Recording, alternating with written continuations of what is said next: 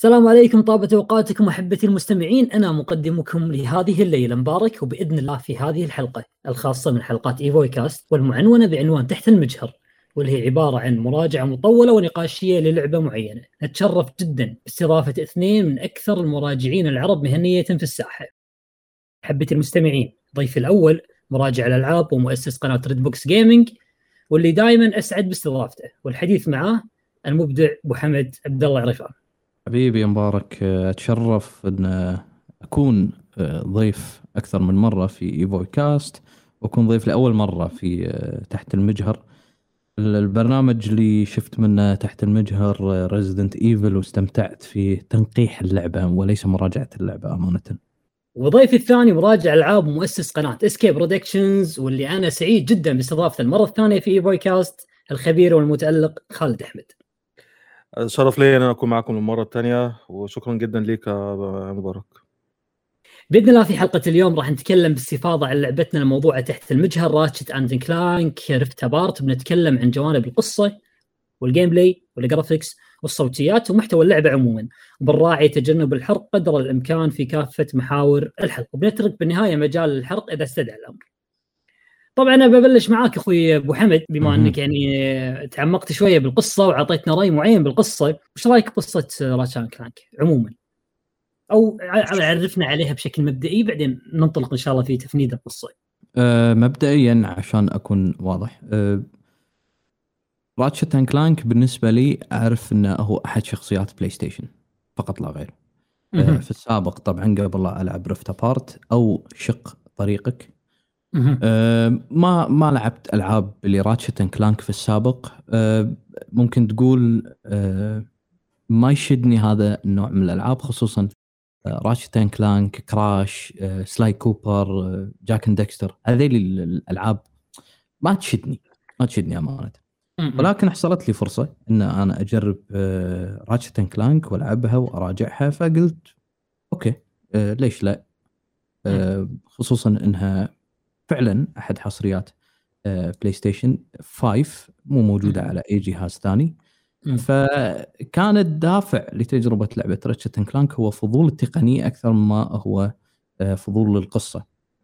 ولكن لما لعبت لعبة راتشت كلانك أمانة القصة توقعت يعني إنها راح تكون طفولية بحتة أو أو مو طفولية راح تكون بسيطة بمعانيها بسيطة باجواءها الشيء اللي اللي زاد فضولي أكثر هو تداخل العوالم.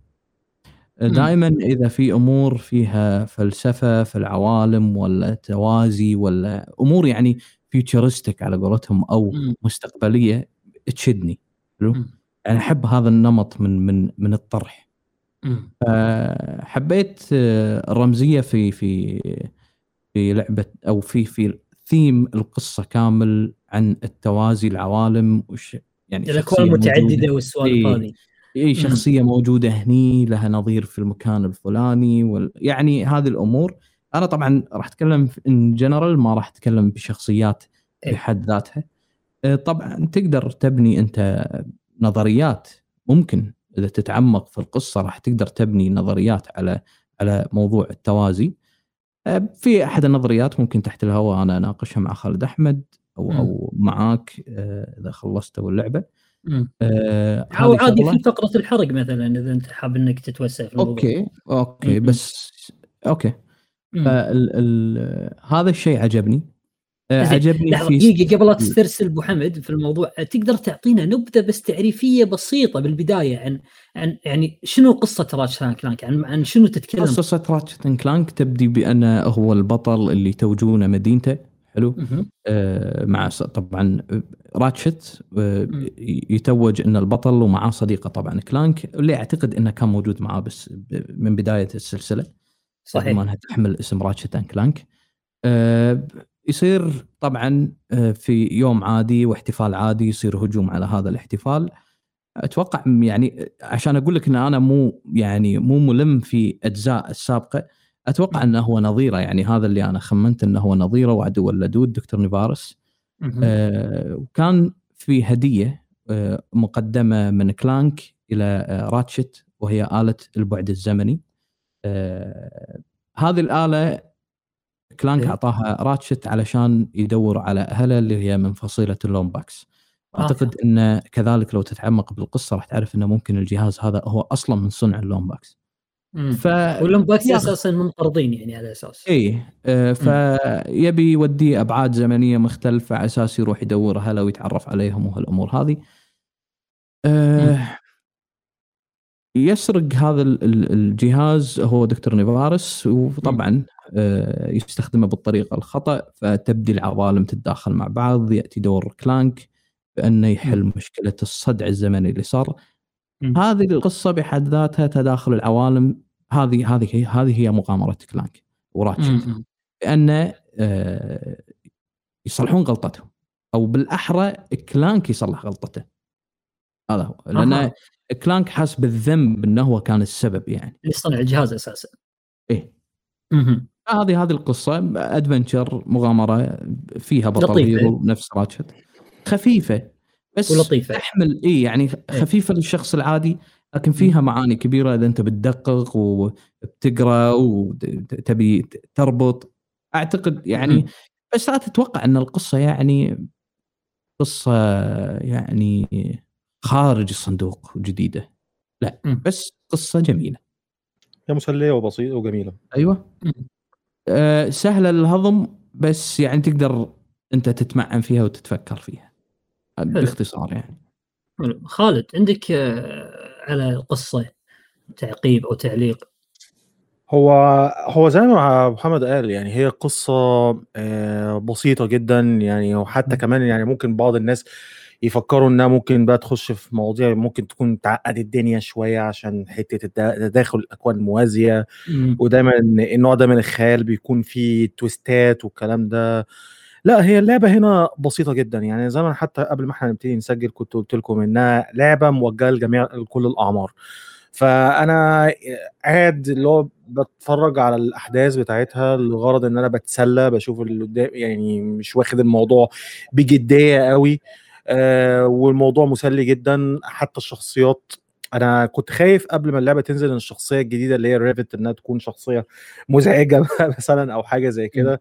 لكن بالعكس هي شخصية كانت آه، لطيفة إلى حد ما في وجودها والتعليقات بتاعتها والأداء التمثيلي الخاص بالشخصية برضو كان كويس. فهي يعني عموما أنا أنا أنا بقى ممكن أكون على عكس أبو حمد في حتة أنا متابع السلسلة من زمان.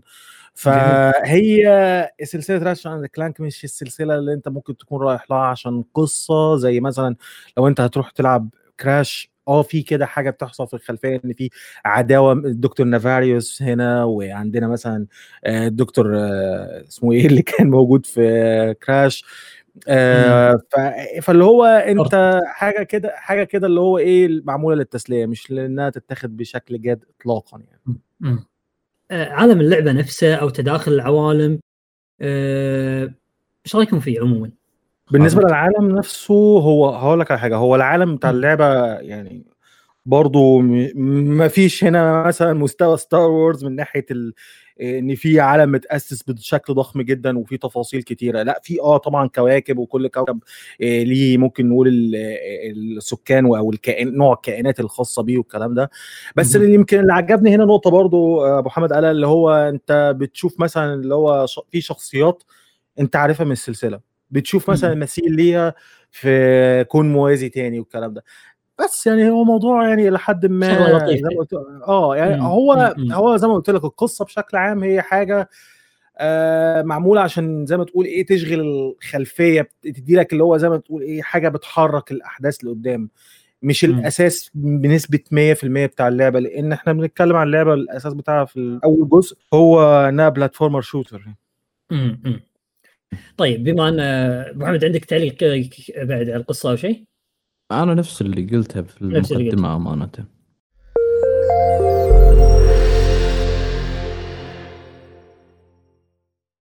لازم أروح حق أهم عنصر في اللعبة اللي هو عنصر ال gameplay. اللي أتوقع أساسا إن القصة موظفة على أساس هالعنصر هذا. طيب آه بص هو- هو بشكل عام آه أنا اللعبة استمتعت بيها جدا. استمتعت. بيها جدا جدا. يعني هي التجربة لحد دلوقتي حتى أنا يعني أنا عشان المفروض إن أنا هعمل مراجعة لقيت نفسي إن أنا داخل في المحتوى الجانبي بتاع اللعبة اللي هو أغلبه عبارة عن collectibles اللي هو أنت بتقعد تجمع بدلات skins وحاجات زي كده من العالم بتاع اللعبة والكريستالات اللي انت بتطور بيها الأسلحة بتاعتك اللي هو لقيت إن أنا من استمتاعي باللعبة مستمتع بال shooting وبالحركة في المناطق نفسها اللي هو أنا كنت مستمتع جدا بالتجربة كده بس آه، زي ما كنت قلت لك اللي هو برضو أنت عندك سلسلة متأسسة من سنة 2002 مم.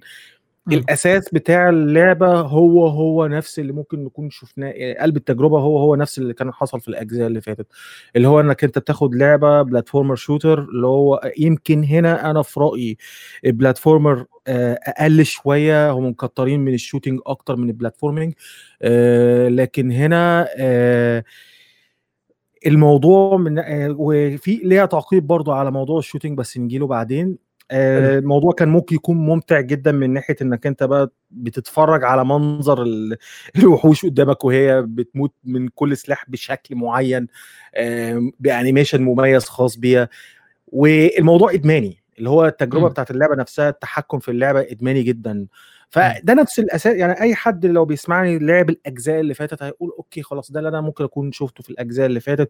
بس يمكن الجديد اللي بيتقدم هنا هو حاجة ليها علاقة بالتقديم بتاع اللعبة بشكل عام تقنيا آه، وإن اللعبة هي عبارة عن showcase استعراض بشكل كبير جدا للقدرات بتاعت ال PlayStation 5 أكتر. من انها تقدم أي حاجة آه، تانية.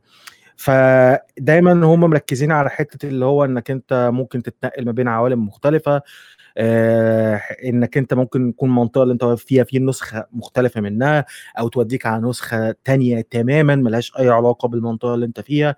آه، برضو في تركيز على حتة اللي هو إن ال boss fights في ضخامة كبيرة شوية هو في boss fights أساسية وجانبية. آه، برضو تعليقي على ال boss fights الجانبية إنها كانت ممكن تكون مكررة شوية. لكن الأساسيين لما بيقدمهم بيبقى في شو كيس عظيم جدا لفكرة التنقل ما بين العوالم. يعني أول باص أنا قابلته في كده لحظة اللي هو حصلت في جزء من الثانية. اللي. هو آه، أنا وأنا قاعد بتفرج كده أنا عملت أقول طب وأنا أنا جيت هنا إزاي؟ اللي هو إمتى حصلت النقلة نفسها. آه والنقلة مش نوعية النقلات اللي انت كنت ممكن تشوفها في الألعاب بتاعت آه اللي هي قدمت التنقل ما بين مراحل في ثواني مثلا زي مرحلة Time and Cause بتاعت Titanfall 2 أو Crack in the Slab اللي هي في Dishonored 2 أو في لعبة قديمة جدا زي Soul Reaver لأ أنت دي مراحل كانت بتدي لك نسخ مختلفة من نفس المرحلة اللي أنت فيها. نفس الكلام ده موجود هنا بس على مستوى أوسع واضخم بكتير لكن في مراحل تانية بقى اللي هو لأ أنت بتروح مكان جديد تماما في ساعتها. دي حاجة لو أنت هتيجي تطبقها على أي جيل قديم أو حاجة زي كده لازم يكون في شاشة تحميل وبعض الألعاب بتعتمد على إنها بتغير من شاشة بتخفي شاشة التحميل دي بكاتسين أو مم. لحظات ماشي في أماكن ضيقة. أشهر ألعاب ممكن تكون بتعتمد أشهر لعبة اعتمدت على الموضوع ده مؤخرا جاد اوف في 2018 كان في مشهد كده كان آه، مواجهة مع واحد من شخصيات اللعبة وحصل نقلة من عالم لعالم تاني. ما بين النقلة دي ما بال ما تحصل ح... أنت آه، في cutscene مم. آه، مالكش أي تحكم في اللعبة. هنا بقى لأ أنت أنت لحظة إن اللعبة بتسحب منك ال controller هي جزء من الثانية. إيه. هي جزء من الثانية. فده عامل الإبهار اللي كان ممكن يكون موجود في اللعبة هنا. أثناء آه، ال fight خالد أثناء ال fight كنت تقدر تتنقل بين بين عالم هو وعالم هو, هو اللعبه هي اللعبه نقلتني للعالم اللي هو الموازي. بعد مم. كده رجعتني لعالم تاني. مم. آه، الموضوع. ممكن كان لحد نص اللعبة آه، ما كانش بيقدموا لك كميكانيك أساسية في إيدك إنك أنت طول الوقت بت- تستخدمها لحد. لما بتيجي في مرحلة أنت بتشوف منطقة بتشوف نسخ من مختلفة منها أنا أول ما دخلت المنطقة دي أنا قلت جايز آه، هتكون يعني المنطقة دي خطية. اللعبة المراحل بتاعتها مش بنسبة 100% خطية لأ هو بيقدم لك هب أنت بتقعد تتنقل فيه وفي بقى الكولكتبلز اللي أنت بتقعد تجمعها والكلام ده وبتلاقي نفسك إنك أنت آه، مش عاوز أقول عالم مفتوح بس هي مش ماسكة إيدك قوي في الحركة تمام مم. لقيت لك إن المنطقة دي كلها يعني ومنطقة مش يعني كان في طبعا مستوى تقني في حاجات تانية كتير مثلا من ناحية ال physics من ناحية الإضاءة من ناحية ال ray tracing مستوى ال textures في اللعبة عالي جدا. لو أنت بتلعب على ال performance mode أنت بتلعب 60 frame و dynamic 4K فكل الكلام ده بيحصل في وسط حتة التنقل ما بين العوالم فاللي هو أنت بتشوف تطور كبير جدا على اللي أنت كنت بتشوفه في ألعاب زي Dishonored 2 أو وخلي بالك يعني الألعاب دي قدمتها في مراحل معينة Dishonored 2 أو Titanfall 2 أو حتى. Soul Reaver فدي كانت يعني عامل التجديد أو التغيير في اللعبة بس يمكن تعقيبي إن اللعبة بتدي لك الموضوع ده على أساس اللي هو لمحة لمحة كده اللي هو الجهاز اللي قدامك ده قادر يعمل إيه والفكرة ال game mechanic دي أنت أول ما بتشوفها قدام عينك بتقعد تفكر في ألعاب تانية كتير اللي هو ممكن تستغلها إزاي. خصوصا إن إحنا مثلا على سبيل المثال لعبة زي GTA 5 مثلا كانت مشهورة بحتة التنقل ما بين ثلاث شخصيات في أي وقت. أنت بتلعب. فلو أنت تقعد تفكر فيها بقى الموضوع ده ممكن يطلع لقدام يتطور إزاي. آه، ففي Ratchet Clank بقى لما تروح له ترجع نرجع نتكلم عنها تاني بتلاقي إن الموضوع هنا مش الأساس بتاع مش ال game mechanic الأساسية. هي اللعبة بتقدمها لك في لحظات معينة وبتكتر منها أكتر في النص التاني وبتحطها في اللحظات اللي ممكن تكون فيها مطاردات ولحظات خطية بشكل كبير. آه آه بس أنا عارف ومتأكد إن في ناس كتير وهي بتلعب هيقولوا الموضوع مش كان ممكن يبقى أكتر شوية اللي هو ممكن تخلوا يعني في استغلال أكتر ليه أو حاجة زي كده. أنا مش بقول إن هو محبط أو سيء لأ بس اللي هو بيدوا لك كده زي demo الفكرة نفسها اللي هو أهو دي أول خطوة لينا في الموضوع هيمشي إزاي؟ وزي ما قلت لك بيفتح عينك على يعني استغلال لحاجات زي كده في ألعاب كتيرة بقى سواء عالم مفتوح ألعاب خطية. ودي كانت حاجة كانت ممتعة جدا. ف وال shooting بقى ال shooting بقى والتنقل بقى في المناطق هو ال shooting زي ما قلت لك محتل جزء كبير جدا من تجربة اللعبة. فده انت بقى بتتعامل مع أفكار في الأسلحة الأسلوب المعتاد من انسومنياك إن هم عندهم أفكار كتيرة جدا غريبة في الأسلحة اللي هم بيقدموها. وفي طبعا اللعبة ليها نصيب كبير جدا من الأفكار الغريبة دي. آه أنا م. طبعا يعني عشان إيه ما اقولش كل حاجة سيب أبو حمد برضو يقول رأيه وأرجع مثلا أكلمك عن بعض النقط اللي هي تخص آه رأيي عن الأسلحة كواحد مثلا لعب. الأجزاء اللي فاتت وتوضيح أنت تستنى أنت أنت تشوف من ال من ال من ال gameplay انه تقريبا showcase أو أو إظهار لقدرات الجهاز لكن. بشكل مبسط وبشكل مستعجل تعتقد؟ بص هو مش عاوز اظلمه في حتة الاستعجال لأن الموضوع اللي قدامي ده أنا مثلا شفت في الوثائقيات اللي اتعملت عن لعبة مثلا زي Dishonored 2 على قناه بتاعت Noclip لما كانوا بيتكلموا عن مرحلة اللي هي اللي كان اسمها Crack in the Slab دي كانت مرحلة صعبة جدا في التطوير بتاعها وشرحوا الخدعة التقنية. اللي هم استخدموها في الموضوع ده. قال لك إن هم عاوزين يقللوا عدد الحراس بأكبر قدر ممكن عشان يخففوا الحمل من على المعالجات بتاعت الأجهزة اللي عليها اللعبة. ده اولا. ثانيا أنت ما ينفعش إنك أنت تقدم نسخة مختلفة من المرحلة اللي أنت فيها. أنت لازم إنك أنت تعمل حتى المرحلة بنفس القالب بنسبة مثلا 80% فعشان فاللي أنت بت... فجوه محرك حاطين المرحلة اللي كانت في الماضي فوق المرحلة اللي كانت في المستقبل تحت. اللاعب لما بيجي يعمل بيتنقل اللعبة بتنقل اللاعب من فوق لتحت تمام بس. مش بتغير مش بتعمل سويتشنج للمرحلة نفسها لأ هي بتنقل آه. المرحلتين موجودين في نفس الوقت حلو. هنا أنا ما اعتقد أنا ما أعتقدش إن هم عملوا حاجة زي كده خالص لأن حاجة زي لأن زي ما قلت لك الخدعه التقنية كانت معمولة عشان آه تقلل الحمل على الموارد بتاعت الأجهزة نفسها لكن هنا لأ أنت أنت بتروح مثلا يعني حتى لو المرحلة هي هي نفس هو هو نفس المكان بس أنت بتشوف حاجة مختلفة تماما. يعني أنا مش عاوز أحرق المنظر على الناس نفسه اللي هيشوفوه. آه يمكن لا في فيديو اتعرض من للعبة قبل ما المراجعات تنزل كان فيديو كليب صغير جدا ساعة لما أعلنوا عن ال modes بتاعت الأداء الخاصة باللعبة. كان في زي سير كده كانت Rivet ماشية عليه وكان في كريستالات بتقابلها تروح ضربها بالمطرقة اللي معاها دي وبتغير العالم نفسه.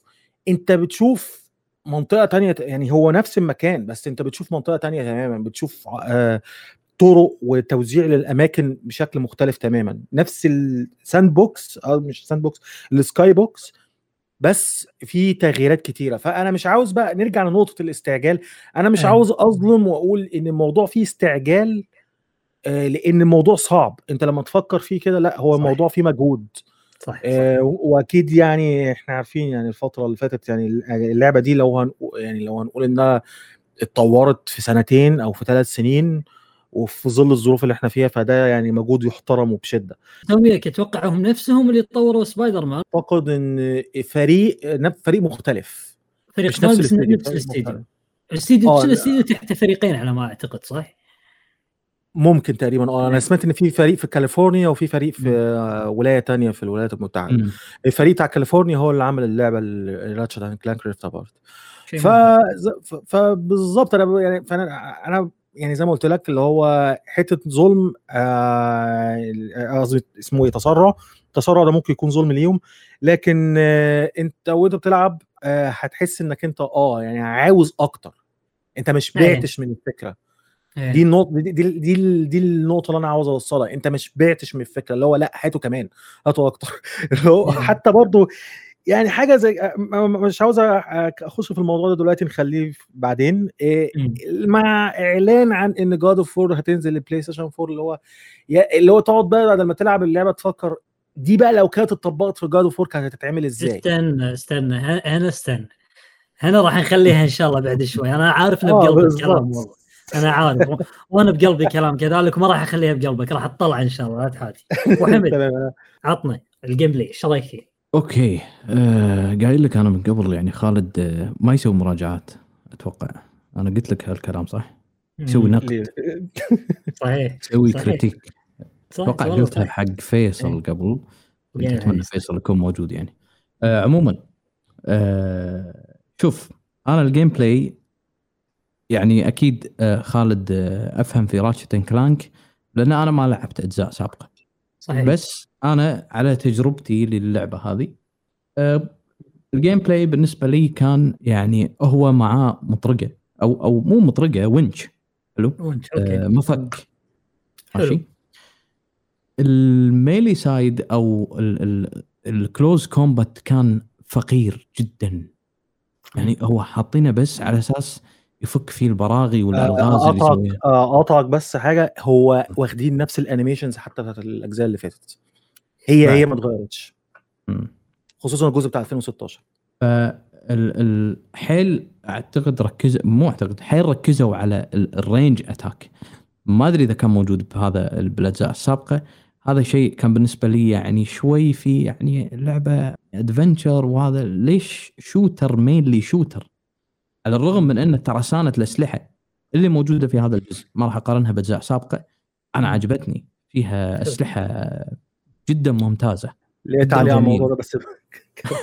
آه، أكيد أنا أكيد هصدمكم دلوقتي. اي انت انت انت. انت أنت خالد أكيد أنت لاعب الأجزاء السابقة. أنا بالنسبة لي أنا أتكلم عن تجربتي في Ratchet Clank Rift Apart.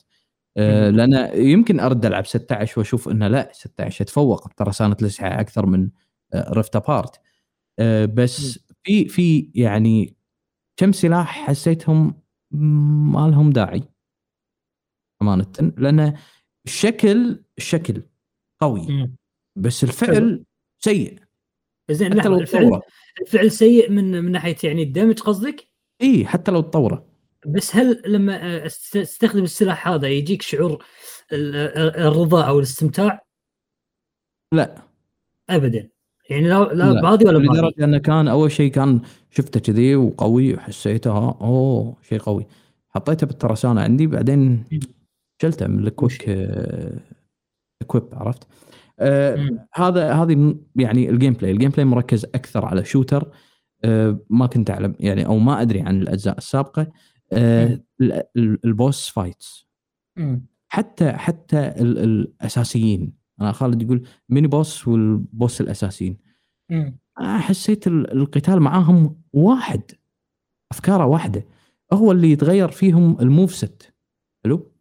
ما أقول لك سيئين لكن يعني نوع بالأفكار بينهم خصوصا ال mini boss. لأن في كل مرحلة لازم يطلع لك mini boss. لازم. ومستواهم لا يتعدى الجيد. اي يعني في في هم فيهم ضعف ال mini boss. حلو ذكرت. هذه النقطة إن أنت okay أول مرة طلع لك mini boss استانست الثانية الثالثة الرابعة بعدين خلاص لأن أنت راح توصل مراحل متقدمة باللعبه راح تطلع لك من تو mini boss بنفس الوقت. عرفت؟ راح تحس شوية خلاص. يعني تحسه كأنه واجب آه، اقطعك بس تاني بس معلش هو الموضوع بيفكرني ب God of 2018 أنت عارف اللي هو فيه نوعية وحوش كده في اللعبة عاملين زي آه، قول إيه، ال trolls اللي كانوا موجودين في God of 2018 لازم كل ما تروح حتة هتقابل واحد منهم. آه، أيوه عليك نور. حاجة زي واحد كده. ثلجي وواحد نار وواحد مشنو بالظبط آه بس هنا الشكل- المشكلة بقى إيه على عكس بقى God of هم مش متنوعين. أيوه الشكل of- الشكل مم. تغير في God of War لكن الفعل. نفسه. طريقة القتال نفسه. عرفت؟ بالظبط نفس الفكرة تحس إن أنت قاعد تسوي واجب إن أنت الواجب عليك من 100 تنزله صفر. هو المسألة مثل ما قال خالد لو كان عندهم وقت لو كان عندهم وقت كان ممكن يطلعون بأفكار جميلة ليش؟ لأن اللعبة كمجمل أفكار اللي فيها جميلة بالظبط مم. أه انتقل حق ال platforming السكك الحديدية.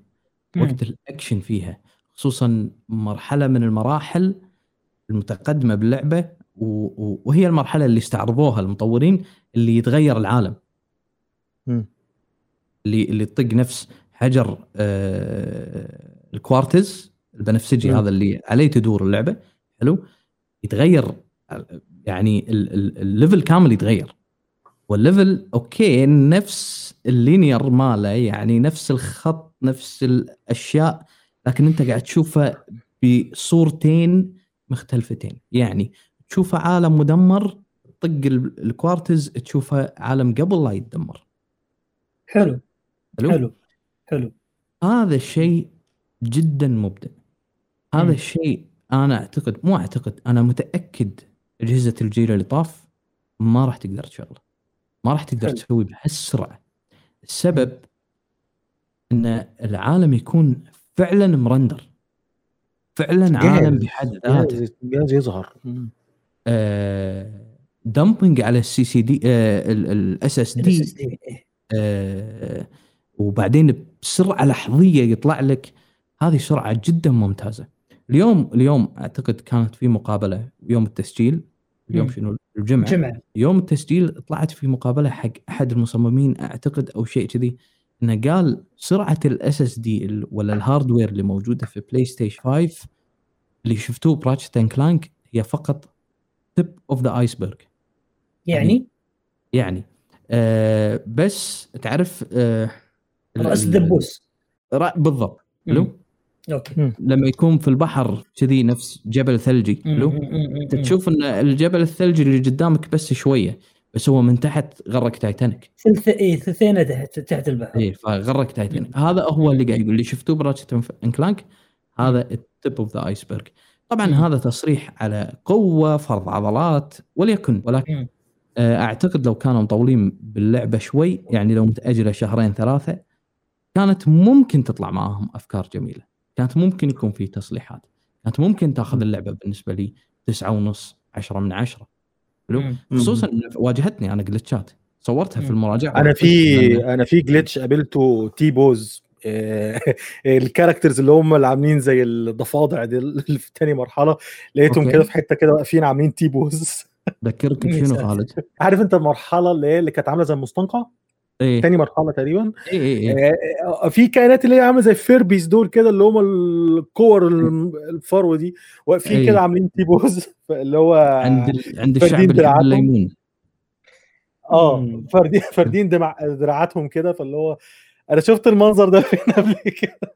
آه لا شوف- لا خالد سكر الموضوع رجاء أنت شفت المنظر؟ شفت المنظر؟ أنا عارف إن أنت شفت المنظر قريب يعني أنا عارف. خلاص خصوصا. بالسياكل بس هي مرة واحدة هي مرة واحدة أنا مش بقول إنها كررت كتير بس بس مم. هو عامة هو عامة يعني كان في في حاجات حصلت لي ليها علاقة ب collision detection اللي هو إيه مم. بطلع. فوق صخرة مثلا ألاقي إن هو يروح ثابت في مكانه كده اللي هو بي okay. لسه زي ما تقول بي ال- ال animation بيجمع هيطلع فوق الصخرة إزاي. حاجات بسيطة جدا يعني مش أنا أنا مش عاوز حد بيسمعنا يفتكر إن إحنا بنك- بنقول إن اللعبة لا، لا، لا، مضروبة يعني- مضروبة بالنار. لا، يعني شوف لا حرام. لا آه كمستوى تقني يعني اللعبة تقدر تقول عنها bug free بالظبط آه. إيه، إيه. تقدر تقول عنها بق فري 99% بق فري. اي بديت بديتين تكون جاهزة خلاص ما في يعني أنا أنا اللي صارت لي مشكلتين مشكلتين. بطول تختيمي للعبة المشكلة الأولى ال invisible wall الظاهر ما اشتغل فدخلت okay. مكان. المفروض إن أنا ما أدخله مم. مسكر علي الباب. آه. فما. قدرت أطلع بالحالة المطور عنده حل من حلين وقلتها من المراجعة يا يكون في invisible wall واللي كان مو ظاهر لي أو إن الباب ما يكون عنده أمر إذا في واحد داخل ما يتسكر مم. إيه هو لا هو قال ما عندي invisible wall وراح سكر الباب عليك فأنا توقعت هذا جزء من القصة وقعدت تكيت. قلت يلا يمكن واحد يبطل لي الباب الحين. بعدين طقيت load ورديت. حاولت أدش الباب ما اشتغل. يعني ما قدرت أدش لأن invisible wall. فتقدر تقول إن اللعبة bug free الشيء الثاني في مهمة من المهمات مهمة بس دقيقة أخوي أخوي أبو محمد قبل لا تبلش أنتم اثنينكم لاعبين اللعبة قبل؟ ط- طبعا day 1 صح؟ قبل دي 1 لا أنا وقتها كان في موجود ال day 1 موجود okay إيه وقتها كان. موجود ال day 1 بس ال bug اللي الحين بتكلم عنه ما كان موجود ال day 1 شلون؟ ال bug؟ كان في مرحلة المعابد خالد يمكن. ت- تعرفها مبارك مرحلة مم. المعابد في في المعبد الثالث في يجيك wave من الأعداء و والشخصية الثانية اللي تساعدك ما أبي أحرق آه، يكون قاعد يفك شفرة حلو أو تفك شفرة على حسب يعني, okay. يعني ما ما ما أبي طيب. أقول الاسم أنا ما عندي مشكلة بالحرق. آه هني خلصت ال wave وقعدت. هي للحين ما خلصت. نطرت نطرت قلت يمكن أنا خلصت بدري بدري. نطرت ما, ما خلاص معلقة. ما ما, okay. ما تبي تكمل. آه، بعدين لما سويت reload ودشيت مرة ثانية أول ما خلصت ال wave كان almost finish عرفت؟ أعطتني. almost finish وخلصت فعلا. فهذه كانت قبل ال day 1 ال invisible wall كان بعد ال day 1 حلو يعني ممكن تقول في طوال 12 ساعة two bug okay آه شيء جميل بالنسبة مم. لمستوى لعبة تقنيا. آه كذلك قاعد تقدم شيء مذهل تقنيا إن أنت ال switch بين العالمين واللي إذا تذكرون كانت في لعبة نازلة يعني يمتدحون هذا الشيء اللي هو مم. لعبة The Medium صح بالظبط مم. أن بس العالمين متأيدة. اي أن العالمين قاعد يرندرون بنفس الوقت أنا أشوف العالمين يرندرون بنفس الوقت أنا شخصيا ممكن على مستواي التقني البسيط اشوفها أسهل من أن العالم فجأة يتحول من render إلى render ليش؟ ليش؟ لأنه أنت لما تشوف العالمين قاعد يرندرون بنفس الوقت إيه؟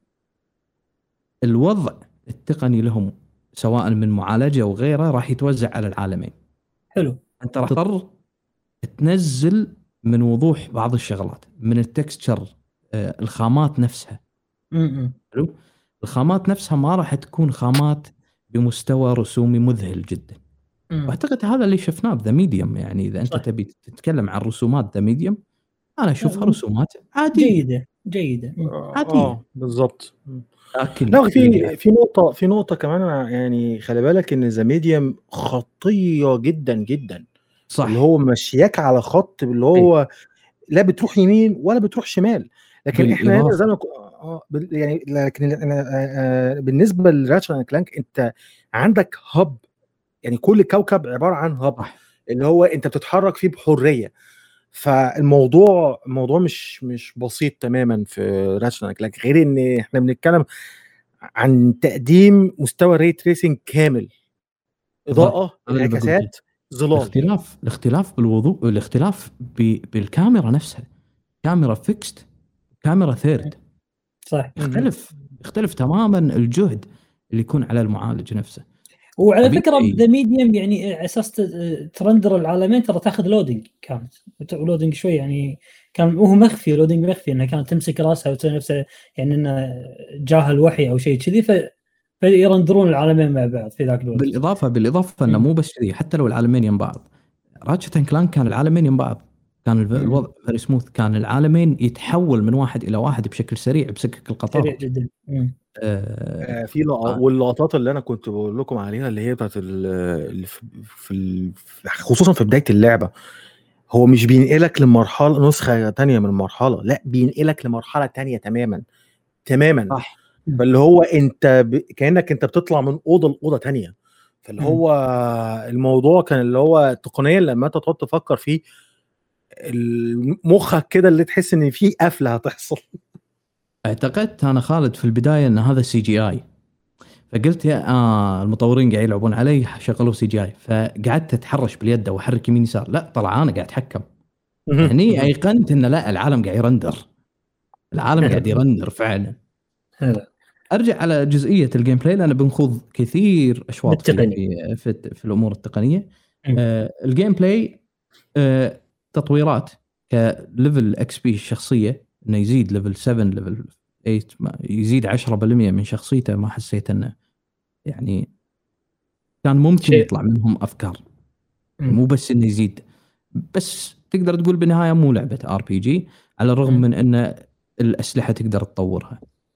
وتقدر تبدل لبس الشخصية واللبس اللي تحصله بالمهمات الجانبية واللي قال عنها خالد ان كل عالم يعتبر hub في مهمات جانبية الحلو نقطة شدتني إن لما تختار أي عالم تبي تروح آه،. هذه إضافة جميلة أنا عجبتني صراحة الشخصية يتكلم يقول يعني فرضا إذا بتلعب لأن الشخصيتين خلاص واضح إن أنت تلعب فيهم الشخصيتين Rivet و Clank آه،. فإذا أنت كنت ب Clank آه sorry آه Rivet و Ratchet فإذا أنت. كنت ب Ratchet ال- المهمة اللي راح تروح لها الشخصية اللي تلعب فيها هي Rivet يسولف مع نفسه يقول يا ترى ماذا تفعل Rivet أو حصلت شيء Rivet؟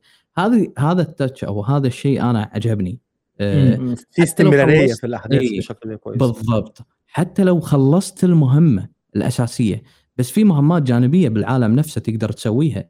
يتكلم عن المهمات الجانبية. هل وجدت فرضا ال- ال- الحذاء ولا ايا كان؟ يعني على سبيل المثال مكرم السامع. آه، كأن هذه- إيه، كأن هذه- إيه، كأن اللي صار مهم شيء مهم اللي صار.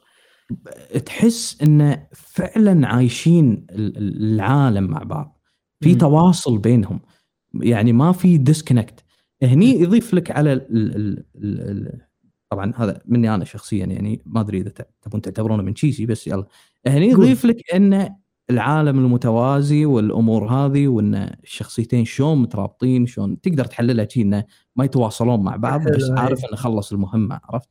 مم. أنا شي قاعد أربطها يعني. بحاول ان أسوي ال- ال- الوضع تويست بلوت قوي بس يعني بس ما يضبط. ما ما راضي يضبط معي. طيب أخوي خالد كان عندك أنت تعليق على الأسلحة؟ آه الأسلحة آه، بص هو بالنسبة لي كواحد لعب الأجزاء اللي فاتت هو الأسلحة في اللعبة هنا الأفكار بتاعتها حلوة الأفكار بتاعتها ممتعة. لكن أنا لو هقارن حتى لو بالجزء بتاع 2016 اللي هو أقرب جزء تركيز السلسلة يعني حتى دي حاجة أنا بلاحظها أصلا في Insomniac مختلف ألعابهم. Sunset Overdrive أو مثلا Resistance أو آه، أجزاء Ratchet and Clank أي حاجة هم عملوها دايما بيحاولوا إن هم يبتكروا في الأفكار بتاعت الأسلحة بتاعتهم. هنا الأسلحة أنا ممكن أقول إن ما شفتش فيها الجنون. اللي كان موجود في Ratchet and Clank آه، بتاع الجزء 2016 اللي هو ال reboot. جنون من ناحية إيه؟ أنت كان عندك مثلا سلاح اسمه Pixelizer. ده كان بيحول أي حد قدامك ل pixels. لعبة 8 أوه. bit تمام؟ okay. كان عندك سلاح اسمه Groovitron. ده سلاح كان بيخليك ترقص أي حد قدامك لحد لما يموت. هذه اسلحه. مرضيه أمانة مرضيه تمام. عندك سلاح آه اسمه Sheepinator. بيحول. قدامك لخروف. ف... فأنت عندك الأفكار دي من الاسلحه اللي هو ناس تقول لك اللعبة مكررة. أنا مش ماشي أنت بتعمل نفس الحاجة ماشي عمال عملت م- يعني shooting shooting shooting بس أنت عندك كمية أفكار كتيرة اللي هو أنت ممكن تقعد تبدل ما بينها وتقعد تضحك. أنا واحد ما, ما بحبش إن أنا ما- كنت بهتم إن أنا أجمع ال trophies مثلا وال achievements الألعاب. لكن في فترة بتاعت آه، في 2016 كنت خلاص الموضوع ده ابتدى ينتهي معايا لأن ما عنديش وقت. لكن. أنا جبت بلاتنم بتاع جزء بتاع 2016 بسبب إن أنا مستمتع. لا لا أنا أنا عاوز ألعب كمان. عاوز ألعب. كمان. يمكن في أسلحة أنا مش بقول إن الجزء ده ما فيهوش أسلحة بس مستوى الجنون اللي هو إيه تحس إن هم ما خدوش وقتهم في إن هم يعملوا عصف ذهني لكمية أفكار كتيرة تخليهم إن هم يبدعوا. شوية. آه، ال- على سبيل المثال في سلاح يعني في هو في أفكار مثلا زي قنبلة بتحول أي حد قدامك لزرع آه، زي شجرة. آه،. في أسلحة تانية يمكن برضه يعني في سلاح كده اللي هو اسمه يا ربي Ricochet بتبقى عبارة عن زي كورة بتطلع انت بإيقاع معين على ال trigger بتاع ال- اليد بتاع ال- ال controller نفسه بتقدر انك انت تخلي ال- الكرة دي تقعد تضرب وترد. تضرب وترد تضرب وترد. آه، وهم يعني يعني ممكن اختلف مع محمد في النقطة بقى اللي هو ال feedback بتاع الأسلحة. هو ال feedback مش من ناحية دموية أو حاجة زي كده لا هو feedback من ناحية إن ال animations أنت كل شخص لما بتقتله بسلاح معين بتلاقي منه animation مختلف. آه في سلاح مثلا زي اللي هو أنا مش فاكر اسمه إيه بس بيكهرب الناس اللي قدامك. أنت مم. ممكن تعمل زي وصلة كهرباء ما بين أكتر من وحش. فلما أنت بيكون في اللي هم الصغير في وحوش الصغيرة دي اللي بتبقى بت... بتعمل رش عليك ممكن تقدر تت- توصلهم توصل ما بينهم كلهم بخطوط مرة كهرباء واحدة. وتروح موصلة لواحد أكبر منهم وموصلة للي جنبه وللي جنبه وللي جنبه. فدي أفكار حلوة. حلو. بس تقارن بالأجزاء اللي فاتت من ناحية مستوى الجنون بتاع الأسلحة اللي هو آه كنت ممكن تعمله أحسن شوية. بس يعني ده ما يمنعش إن أنا كنت مستمتع بالموجود قدامي وخصوصا ال animations. يعني هو ال animations بتشيل جزء كبير من ال gameplay في أي. لعبة مش اللعبة دي بس يعني. اللي هو ال animations فعلا بتخليك اللي هو إيه مندمج مع ال gameplay أكتر. فلما فلما أنت تلاقي إن اللعبة مهتمة بتفاصيل ال animations أنت حتى تقريبا كل ما بتطور سلاح بتلاقي إن ال animations ب- بتتطور شوية. يعني مثلا كمية الكهرباء اللي بتطلع من السلاح اللي هو اللي أنا كنت بحكي لكم عليه ب- بتزيد الإضاءة بتعلى فدي بتبقى حلوة شوية. آه مشكلة بقى آه، ويمكن التعقيب الثاني عندي هو حتة البلاتفورمينج الأجزاء اللي فاتت كان فيها لحظات platforming كتير اللي هو لا مش platforming بقى على سير كده خط واحد لا اللي هو حاجة قريبة من كراش بانديكوت كده بس بشكل third person مم. طول الوقت هنا ركزوا على platforming بس في حتت معينة يعني أنت المرحلة بتكون عبارة عن rift مفتوحة كده في كل مرحلة ممكن ودي حاجات جانبية مش أساسية كمان. فأنت بتروح بتفتح ال rift دي وبتدخل بتلاقي إن في زي إيه تحدي كده معمول لك بشكل بسيط إنك أنت تتنقل على بلاتفورمز قبل ما تتقلب آه، بشكل أفقي أو بشكل رأسي آه، وفي بلاتفورمز عبارة عن صناديق خشب فوق بعض بتحاول إنك أنت تفتح مج- مجال الحركه من خلال الصناديق دي. حاجات زي دي أنا آه كنت حاسس إن هم المفروض يكتروها أكتر في ال- في المراحل اللي أنت بتكون متواجد فيها في اللعبة نفسها. المراحل الأساسية وال hub areas اللي انت بتكون موجود فيها لكن هم حطوها كنشاط جانبي. فأنا حاسس إن هنا يعني نسبة ال shooting عليت نسبة ال platforming قلت عن. الأجزاء اللي فاتت. آه فهنا أنت بترجع بقى لحتة اللي هو أنت على الرغم من الأفكار اللي هو التقنية الجديدة اللي أنت بتقدمها بس ما زالت اللعبة في الآخر اسمها platformer shooter صح. فأنت بقى, بقى بتلاقي يعني في حد من صحابي كان سألني هل أنت شايف إن دي ممكن يكون أفضل جزء من راتشت اند كلانك كلعبه platformer shooter بصراحة الجزء بتاع 2009 ما زال هو ممكن يكون مفضل عندي شوية اللي هو ا Crack in Time. يعني ده جزء كان ممكن يكون قريب شوية من اللي إحنا شايفينه قدامنا هنا يعني بدل بس بدل أكوان موازية سفر عبر الزمن. حلو. أنت قاعد تقول انه اللعبة شوية ما نجحت في توصيل الهدف منها أو الهدف من ال gameplay مالها اللي هو platforming shooter أو قصرت شوية في جانب ال platforming آه شوية آه. وكانت محتاجة إنها تكون يعني أنت أنت شفت الأفكار بتاعت الأسلحة اللي أنا قلت لك عليها؟ أفكار إيه. ممتعة جدا ممتعة كان جدا. ممكن يستغلونها بعد صح؟ آه رجع حتى الأسلحة دي يعني هو في سلاح واحد بس السلاح ده بيعتمد عليه كنوع أنواع ال collectibles بقى في اللعبة اللي هو إنك أنت. بت... ده سلاح ممكن يكون ده BFG بتاع اللعبة نفسها آه، هنا السلاح ده مش بتوصل له إلا لما بتعمل بتجمع حاجات معينة أنا ما وصلتلوش الحقيقة لحد دلوقتي وما استخدمتوش بس شفت آه، فيديوهات ليه وفكرته. مجنونة شوية آه، هي حاجة احتفالية كده لل... للبلاي ستيشن عموما مش آه، للعبة دي بس. فأنا. مش عاوز أقول الفكرة بس عشان إيه ما أحرقهاش على حد اي اي خلينا نخليها بعدين إن شاء آه، الله بس في نقطة خالد أنا أنا ما أقول إن الأسلحة مو حلوة بالعكس. أنا في سلاح واحد بس اللي اللي حسيته يعني شكله هو الفعال. أوكي آه لا لا لا الأسلحة بالعكس يعني قنبلة الزرع حلو. أنا آه، آه، لما اكتشفتها واكتشفت أدائها يعني أنا حسيت حول ناس زرع يعني شنو هذا بعدين لما اكتشفتها لآخر اللعبه وأنا استخدمها حتى على البوس ال- ال- مو البوس الأخير استخدمتها عليه. متخيل؟ ودي ليش؟ تبان إن لا، بالضبط، تبان إن لأن- اللعبة سهلة شوية آه لأن ال- ال- حلو يعني سووا فكرة إن أنت تسوي ستاجر أو ستن حق ال- الانمي بس شنو؟ تخليه زرعة تبدي تطقه آه هني الفكرة الفكرة إن هذا سلاح يسوي stun أو. يسوي stagger شلون يسوي stagger؟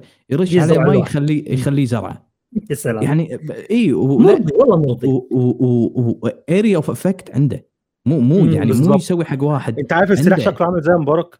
عبارة عن ماسورة كده طالعه كده زي اللي أنت. بتشوفها في أي حديقة كده وبتقعد ترش مية يا سلام هذه. هذه فكرة السلاح أنا لما شفته شفته بالعرض قلت لأن كل سلاح تشوفه ت- أو قبل لا تأخذه فيه طق مربع تشوف العرض السلاح نفسه شنو يسوي لما شفته قلت يا عمي شو بيحولهم زرعة؟ شلون ال damage اللي بياخذونه؟ بعدين لما. استخدمته فهمت فكرتها هو ما يبي ي damage ويبي لهم يبي يسوي stagger حقهم أو أو يبي. يثبتهم بمكانهم ما يطقون crowd control يتحكم في عدد. أيوه crowd control هني يدخل دور ال melee في الموضوع. أيوه. إن أنت تسوي لهم كراود كنت- كنترول. وتطقهم بالملي. أنا. السلاح اللي أتكلم عنه الليزر بيم آه. أيوه أيوه. يعني السلاح عشان تشرجه وبعدين الأعداء وحركتهم السريعة راح تضيع وقت في هذا السلاح. فما عجبني عرفت؟ هو هذا السلاح فقط اللي ما عجبني. لكن لكن في سلاح آه عبارة عن آه موس شفرات يحذف شفرات. سلاح مجنون. تا- يطقهم. يعني سلاح صدق صدق مجنون. وبالنسبة للكرات وال animation فعلا كل سلاح له animation خاص على الأعداء وهذا. أنا أقول لك الأسلحة جدا ممتازة. أنا مشكلتي مع سلاح ال laser beam بس. آه آه. مم. وال shotgun هو ال shotgun ال shotgun حاسس إن هو عايم. أنا أنا بص أنا أيوة. بعشق حاجة اسمها shotguns. أنا بعشق حاجة اسمها shotguns. بس وأول ما شو- عرفت إن اللعبة فيها shotgun اللي هو متحمس إن أنا أجربه. اللي هو مجرد كده حاجة بت- بتعمل ألعاب نارية كده تملي لك الشاشة ألعاب نارية؟ أيوه. هو أنا ضربت مين ولا ال effect ماله. بالضبط وما تدري من ال effect ماله عرفت؟ فأنا قمت أوصل آه. مرحلة بال shotgun لما أمسك ال shotgun أروح لهم أقعد بالنص عندهم. آه،. بس طق بس طق طق بس طق. فأنت تشوف ألعاب نارية وشيء شيء قوي بال effect على عكس بس. على عكس الأسلحة الثانية الأسلحة الثانية اللي هو أنت بتبقى عارف اللي هو ال projectile القذيفة نفسها آه، طالعة إزاي وماشية فين. وبتعرف إنك أنت تصويب يكون في تصويب لكن ال shotgun اللي هو إيه سلاحك لما تكون حسيت إنك أنت اتزنقت اللي هو طلع مم، طق أزمة. طق طق طق كله مات. وأغلب أغلب ال boss ات ما ينفع لهم لأنهم أبعاد فأنت مم. يعني خصوصا الكبار منهم أو اللي يطيرون ما ما مم. تقدر تحوشه بال- بال shotgun بالضبط. فهني أنت تبدي يعني حتى ب- على الرغم من إن قنبلة الزرع توصل حقهم الماسورة توصل عرفت؟ يعني تخليهم زرع تعطيهم stagger آه ال laser beam هو السلاح الوحيد اللي أنا ما عجبني ولكن آه الكرات هذا اللي يطقهم و و- ويسوي لهم آه animation جدا ممتاز طقة يمين يسار يمين يسار فوق تحت هذا جدا ممتاز ومضحك مضحك أصلا لما تستخدمه. آه آه لا هو هو هو بص أنا يعني هي فعلا بالنسبة لي Ratchet and Clank اللي هو اللعبة اللي أنا بروح ألعبها عشان أضحك من على أيوة. الأسلحة نفسها. يغير جو. آه آه آه على- بص على فكرة الضحك على موضوع الضحك ترى أنا أول لعبة أنا ما أدري أنا أتكلم على خالد أتكلم على كيف خالد اللي بيبدي الثاني. ال lag ال lag. عامل ال lag عامل عمايله إيه. المهم آه، هو هو في ألعاب Insomniac بالنسبة لي كلها كده فيما عدا Resistance Resistance كانت لعبة ممكن تكون سوداوية شوية وجد جدية شوي آه، آه، بس اسلحتها برضو كانت على فكرة مبتكرة يعني على فكرة اللعبة ال- دي لعبة اتاخد منها فكرة سلاح اللي هو. الرصاص اللي يكون- بيكون متعقب لأي هدف آه، مش إيه. عشان مش عشان لعبة سيئة الذكر لأ عشان لع- في ألعاب تانية يعني كانت استخدمت نفس الفكرة مرحومه قصدك إيه. المهم. المهم يعني هما يعني لكن تيجي تبص مثلا سبايدر مان ال gadgets اللي إيه. معاه Ratchet and Clank الأسلحة اللي معاه صح. Sunset Overdrive نفس الكلام اللي مم. هو عندهم حاجة اللي هو مهما كانت اللعبة مكررة أنت هتلاقي إن في حاجة تخليك قاعد مبتسم اللي هو قاعد عمال يعني اللي هو إيه الهبل اللي بيحصل قدام نوع اللي هو الهبل اللي هو اللي يضحكك شيء يعني. مرضى شيء مرضى آه. مرضى يعني. مم. بالظبط. عندك يا أبو حمد اي يعني أنا من أول لعبة أول لعبة بحياتي. من يوم دخلنا آه، عالم تعريب الألعاب ركز تعريب الألعاب. ودبلجة الألعاب أول. لعبة أخلصها بالعربي. على الرغم من ان الإنجليزي عندي ممتاز. حلو. أنت تبي يعني تتكلم عن عن. عن الدبلجه نفسها. الدبلجة جدا ممتازة وكانت تضحكني. يعني ما كنت أعتقد إن حتى لو حطيتها بالإنجليزي راح أضحك بس بالعربي كانت ممتعة مم. ممتعة وضحك صدق ضحك ف يعني تخيل اللعبة ألعب أستمتع وأضحك بنفس الوقت مم. ه- ه- هذه هذه تجربة كانت بالنسبة لي غريبة لأن أنا خلصت لعبة دبلجة عربية أنا بنفس الوقت بصراحة مستمتع. بصراحة يعني كلامك ده يشجعني إن أنا أفكر إن أنا أجرب الدبلجة العربي لأن بص... لأن أنا يعني كنت هو ماشي أنا عارف إن ممكن يكون الدبلجة العربي دي بقى تكون موجهة لل الناس أصغر في السن والأسلوب بتاعها مش هيكون مناسب لواحد بعد شهر هيكمل 30 سنة. فاللي هو صح. قلت- خليني إيه في ال في الدبلا في ال- الإنجليزي بالتحديد. فدي حاجة جربها. ممكن تخليني أجربها. جربها قبل لا يعني آه، تسوي المراجعة. جربها. أكيد هجربها. هذه. هجربها. في نقطة بال gameplay آه، راح أذكرها هو الألغاز. ال puzzles آه. الألغاز سواء من آه، Clank أو من مم. طبعا مو جلitch سايبر بانك في شخصية. استغفر أوكي الله إيه، كمل كمل خذ راحتك ضيف خذ راحتك جلitch جلitch آه، ما حبيت يعني أنا يعني وما كرهتها بنفس الوقت حبيت آه، شو اسمه آه، كلانك أكثر ك كألغاز. عرفت؟ آه ده فعلا حاجة- أنا متفق معاك في دي؟ شو شوي جلitch يعني لأن أنت باللعبة شوتنج شوتنج شوتنج شوتنج تدخل. جلitch شوتنج مم. بالظبط خلاص. لكن شوت- شوتنج على على بروبوت درون بالضبط بالضبط مم. آه كلانك لا في تفكير تاخذ الأور من هني توديه هناك يصير في سنك حق الشيء أوكي شلون. أوصلهم هناك أنت تسوي جمب تروح هناك. السبيد. فيها أفكار حلوة للالغاز مم.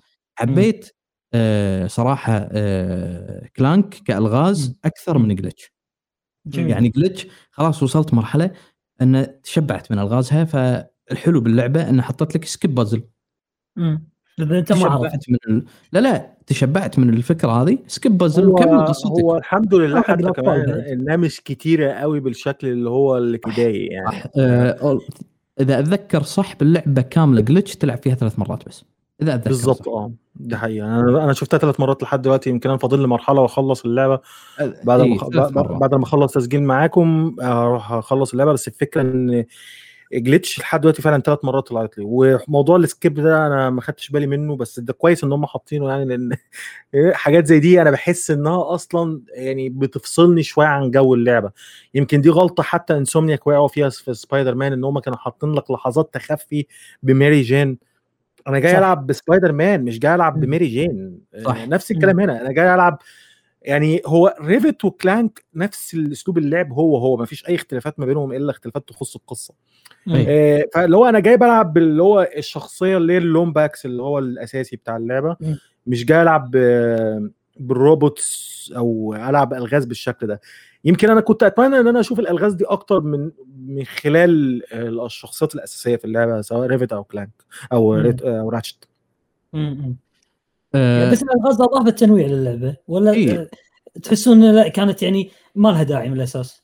أنا أنا يعني Glitch أو اللغز okay استمتعت. الثاني حلو. يعني يلا خلينا نخلص. الثالث لا. الثالث آه، من يعني لعبت شوي كان أطق skip okay بس okay. Clank لا Clank. كل الغاز لعبته لا Clank. Clank Clank الألغاز بتاعته بسيطة يعني هي مش ألغاز صعبة خالص بس اللي هو فيها فكرة يعني يعني أيوة. أنت زي ما زي ما أبو حامد قال لك اللي هو في عندك حاجات معينة زي أماكن كده في المرحلة بتحط مهم. فيها كرات كل كرة بتعمل وظيفة معينة فأنت أيوة. تقعد تفكر أنا هحطهم بأي ترتيب هحط مثلا اللي بتدي السرعة الأول ولا هحط مثلا اللي ب...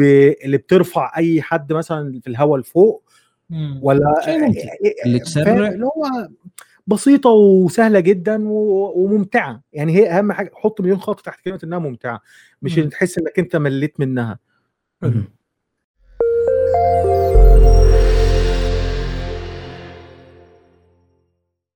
حلو جميل. إحنا الحين تكلمنا عن جوانب جانب ال gameplay لذلك ننتقل الآن إلى الجانب ال graphics والتقني. ال graphics بداية نبي نمسك ال graphics إيش رأيكم فيه؟ فيلم بيكسر. حلو. يعني الجمله الجمله يعني. الجم- الجمله الجملة اللي اتقالت آه، كتير. هي هو فيلم بيكسر. وأعتقد إن إحنا ممكن نكون بنشوف حاجات أعلى من فيلم بيكسر كمان في بعض الجوانب معينة. يعني بص هو ميزة الأفلام اللي هو ال CGI بتاعت بيكسر من زمان إن فكرة ال ray tracing موجودة فيها من زمان من أيام Toy. Story 1 تمام. بس ما كانش فيه ال hardware اللي يخليك إنك أنت تقدر تشوف حاجة زي كده في في ال video games أنت. دلوقتي بقى عندك ال hardware ده وخصوصا يعني أنا بكلمك من منطلق واحد بيلعب على ال PC بشكل أساسي. لما أنا أشوف اللعبة قدامي بمستوى الانعكاسات ده بمستوى الأداء يعني أنا لعبتها على ال performance و... لأن أنا ما عنديش شاشة 4K أنا شاشتي 2K حلو آه، فأنا بلعبها وأعتقد إن كمان إنها dynamic 4K على ال performance mode. بتوصل أحيانا للدقة دي لكن. أنا لما أشوف المستوى ده قدامي مع ال ray tracing مع مستوى مبهر جدا أنا ما شفتش يعني يعني اللعبه الناس تقول لك دي لعبة كرتون مم. لا معلش أنا أ- وحتى بعيدا عن ال photo mode انت مش محتاج انك انت تبص على التفاصيل من حواليك بال photo mode انت محتاج انك صح.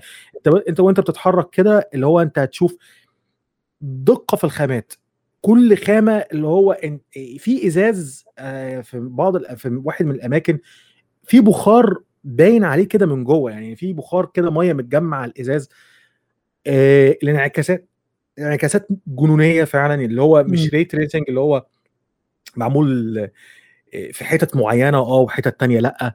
في ألعاب على ال PC ما ما- يعني لحد دلوقتي توظيف ال ray tracing فيها ما كانش بال بال بالشكل ده. لكن تيجي تبص بقى للأداء اللعبة أنا يمكن ما حسيتش بانخفاض في الأداء فيها إلا مرة مرتين مثلا ولا حاجة زي كده في في, في, مواجهة كبيرة جدا. بس اللي هو يمكن أنا حتى كمان لو أنا بلعب بال controller بحس اللي هو بالتقل بتاع الانخفاض بتاع ال frame rate فاللي هو لأ مفيش هنا الكلام دوت اللعبة فعلا فعلا أفضل technical showcase ممكن يكون موجود على PlayStation 5 في الوقت الحالي. آه في ناس طبعا ممكن تقول لعبة زي Demon's Souls بس خلي بالك إنك أنت بتتكلم عن Demon's Souls لعبة يعني أنت remake مبني على ال source code والبذرة بتاعت اللعبة اللي كانت في 2009 إنما أنت هنا بتتكلم عن حاجة. يعني مجهود تقني تقيل جدا مم. في كل حاجة مم. وخل... وخلي بالك نرجع للنقطة اللي إحنا قلناها كتير في جانب ال gameplay اللعبة مش 100% خطية اللعبة مفتوحة في أماكن كتير فأنت مم. بتشوف كل الكلام ده قدام عينك اللي هو أنا زي ما قلت لك دخلت منطقة قلت آه أكيد المنطقة دي هتبقى خطية لأ المنطقة مم. دي مش خطية أنت المساحة اللي قدامك دي كلها تقدر إنك أنت تتنقل ما بينها زي ما أنت عاوز مم. فاللي هو لا يعني مستوى الصراحة ده يعني ممكن أديله 10 من 10 فعلا يحمس ويحمس ومو ويطمن على على على أداء الألعاب اللي راح. تنزل على ال PS 5 بالظبط بالظبط بالظبط. بالظبط وخصوصا إن زي ما قلت لك يعني أنا بعد وأنا بلعب اللعبة دي الموضوع ده طبعا يعني كان محل نقاش بشكل كبير الفترة اللي فاتت عن موضوع God of إنها تنزل على PlayStation 4 وال five آه يعني أنا بشوف حاجات قدامي اللي هو مستحيل طبعا نسخة ال PlayStation 4 إنها إلا إذا لو لو وأعتقد ده مش هيحصل إيه، حصل تطوير لنسخة ال PlayStation 4 لوحدها وال PlayStation 5 لوحدها team شغال على اللعبة دي و team شغال على اللعبة دي لكن. ده ما أعتقدش إن هو هيحصل في ظل ظل الظروف الظروف اللي إحنا فيها دلوقتي دي. فاللي هو أنت يعني مثلا ال boss fight اللي أنا كنت قلت لك عليه في البداية أنا بقعد أفكر لو كان حاجة زي كده مثلا في God of War اللي هو مثلا boss fight ما بين كريتوس وثور الاثنين دخلوا جو- ضد بعض وبعد كده أنت بتلاقي نفسك بتطلع من ميدجارد ميدجارد ل إيه اسمها إيه يوتنهايم ولا موسبلهايم المناطق اللي العوالم التسعة بتاعت. الأساطير النوردية اللي هو سلام تست... تسرح بس دقيقة كده تفكر اللي قدامك في Ratchet and Clank إزاي يتطبق في أي لعبة تانية مم.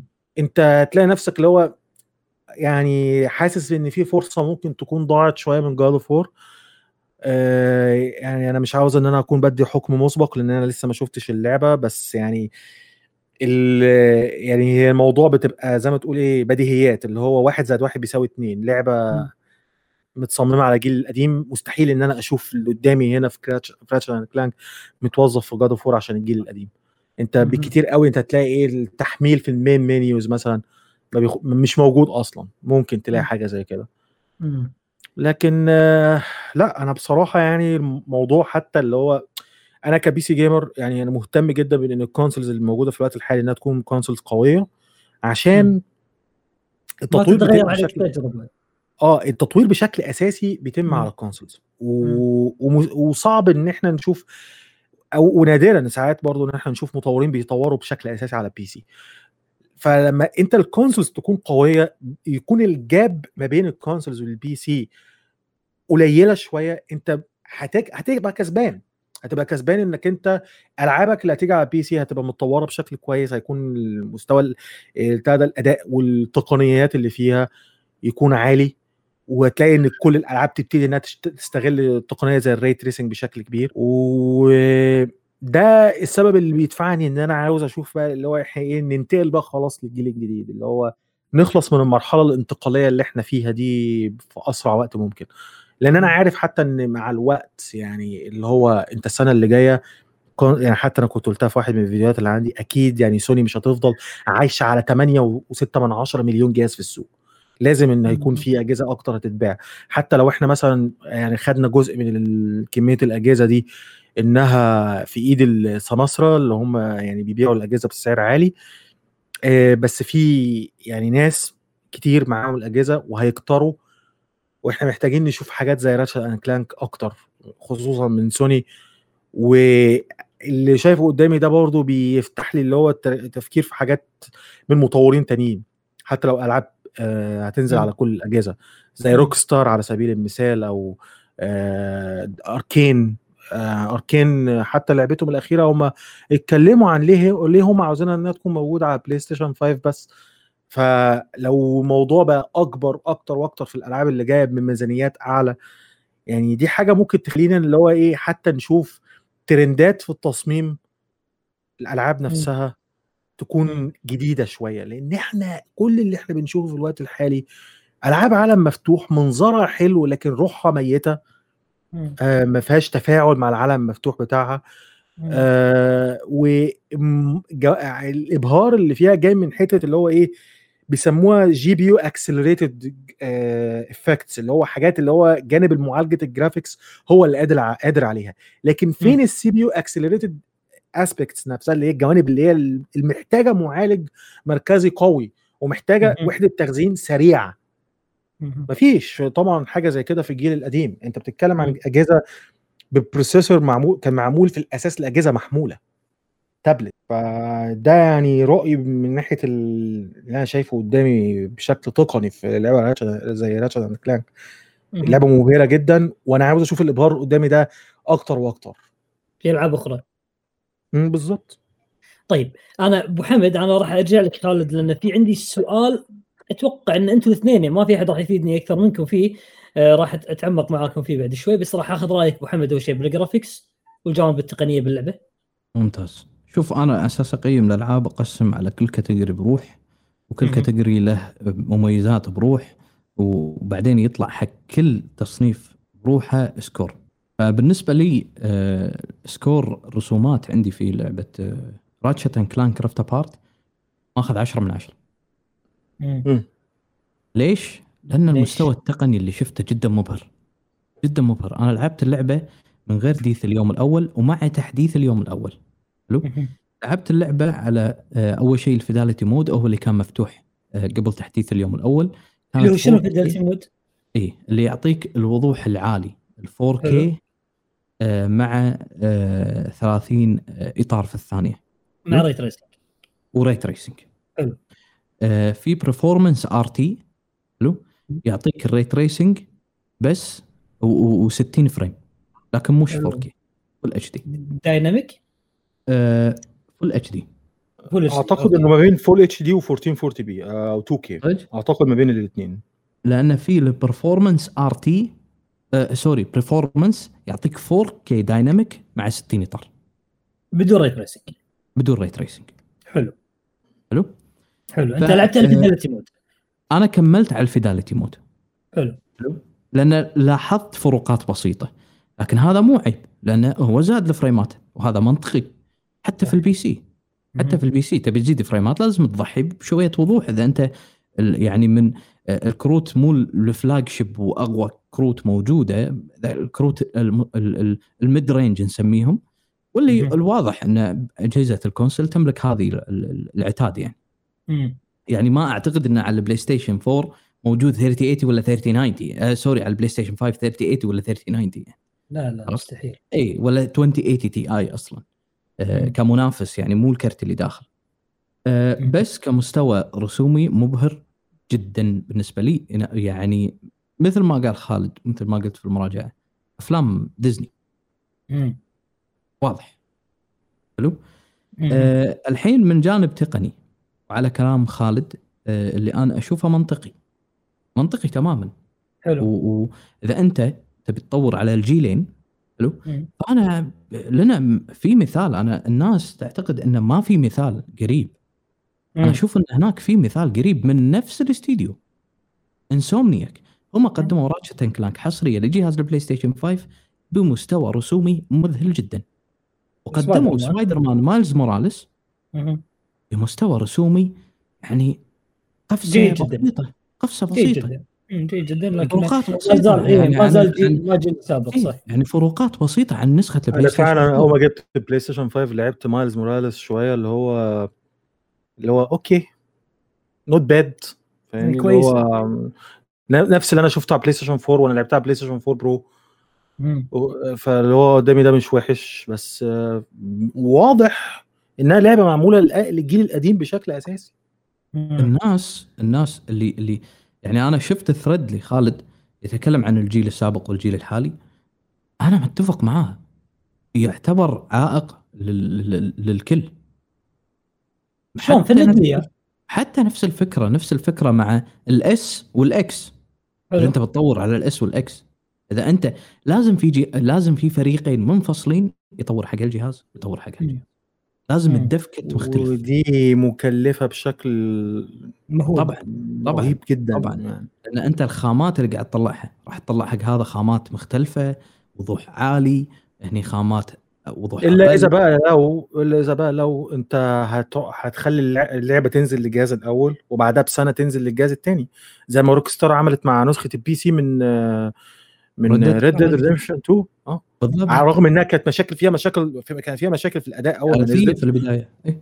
آه بس آه، أنت Red Dead Redemption 2 واضح السنة اللي هم فضلوا يشتغلوا عليها دي أهلتها إنها تكون نسخة PC مش PC port نسخة P مم. C أيوه آه لأنك أنت لو هتقعد تقارن ما بين ما بين نسخة ال consoles حتى على ال Xbox Series Xbox 1 X اللي هي كانت أحسن نسخة ممكن تلعبها من Red Dead على ال consoles أنت هتشوف إن تقريبا النسخة دي كانت شغالة على إعدادات أقل من ال low بتاع PC فاللي هو أنت يعني أهو عشان تحس بالفرق عشان تح... والحاجة تاخد حقها في التطوير أنت محتاج فترة محتاج فترة أنت حتى محتاج إن اللعبة تنزل الأول على ممكن يكون أكتر أجهزة موجودة عشان تاخد ربح يأهلك إنك أنت تبقى عندك رفاهية الوقت والميزانية اللي هي تخليك إنك أنت تشتغل على المشروع على جهاز ممكن يكون أعلى تقنيه مهم.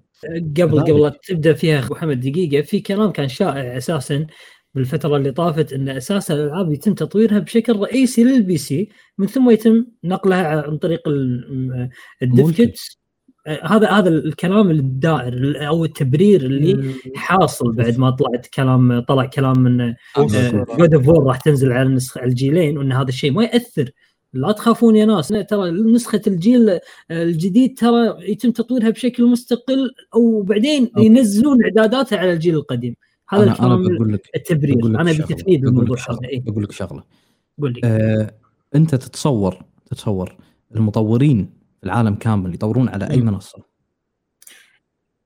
والله أتوقع البي إس 4 على PC أحس ال PC okay يطورون على PC على كمبيوتر بس لأن أنت على على ال PlayStation 4 ما راح تقدر تدخل وتكتب كودات مم. هي إيه، إيه، المنصه. اللي قاعد يتم أيوة. تطوير اللعبة عليها هي PC ولكن صح. مو شرط موجهة لل PC لأن في جنب ال PC في شيء اسمه dev kit مربوطة في هذا الجي ال PC أعطيه أوامر أحمل له آه، أمور وأجرب. اللعبة.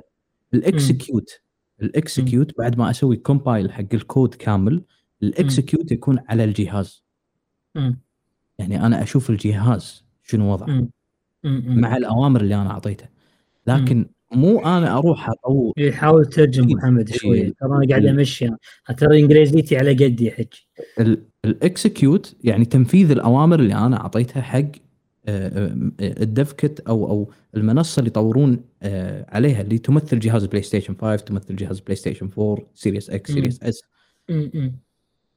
أمر التنفيذ يصير على الجهاز نفسه علشان أشوف هل الجهاز متحمل هل في مشاكل هل في بقات في في أخذ الاوامر هذه اللي أنا أعطيه لكن حلو. أنا ما أطور اللعبة على ال PC والكمبيوتر بعدين آخذ الأوامر والكودات هذه وأوديها حق ال console وال وال وكل شيء وأحطه بس low setting ويلا ألعب اللعبة.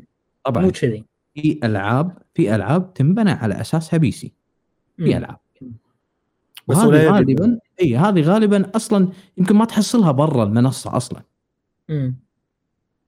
وإذا حصلتها برا المنصة port. تشوف اختلاف كبير. مم. بضيف شغلة بس على جيلين آه، مختلفين. أول مثال نفس الاستديو اللي قدم Ratchet Clank. هو Spider Insomniac قدم لنا Spider-Man. Miles Morales أنا شخصيا أشوفه على ال PlayStation 4 Pro. ما تفرق الفرق الكبير عن ال PlayStation 5 إلا بعدد الفريمات وش- وال ray tracing اللي ما كان يعني آه، قوي بالضبط. 100% بالظبط بالظبط دي حاجة ال ray tracing في حتى مش كامل بنسبة 100% أصلا بالضبط، يعني مش-. مو مو مو Rift Apart ترى اللعبتين. ماكو فرق بينهم بال... كفترة زمنية يا جماعة كفترة. زمنية ماكو فرق مم. شنو اللي. صار خلال الست شهور اللي جنب عالي كبير للاستديو من ناحية التصوير هذا شيء ما مم. نشوفه كان شفناه. في سلسلة Call of Duty اللي كل سنة تنزل. هذا شيء أمانة ما نشوفه نشوف مم. ال animation تعشيق السلاح وال reload نفسه مم. نفس مم. يتكرر والسبب إن ال- الاستديو ما عنده فرصة يقعد يطور لكن. الاستديو واضح إنه هو يقدر لكن اللي أعاقه هو PlayStation 4 واضح. مؤسف. تتفق تختلف معاي. لك وجهة نظر أحترمها. يعني هو وهذه وجهة نظري بالنهاية.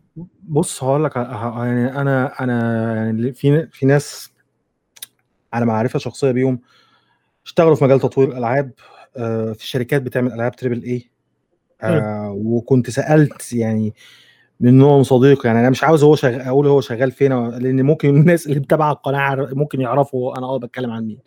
المهم آه هو أنا سألته قلت له يعني كان في مرة كان جزء من اللعبة اللي هو بيشغل عليها كان نازل يعني كان الشركة بتوعد إن نسخة ال PC هتكون نسخة كويسة. قلت له هو ده هيكون port ولا نسخة PC كاملة؟ قال لي بص هو port بس آه، فريق تاني ماسك عملية ال porting عشان يكون مركزين المجهود عليهم بشكل كامل. بس هي نسخه نسخة console في شكل بشكل أساسي.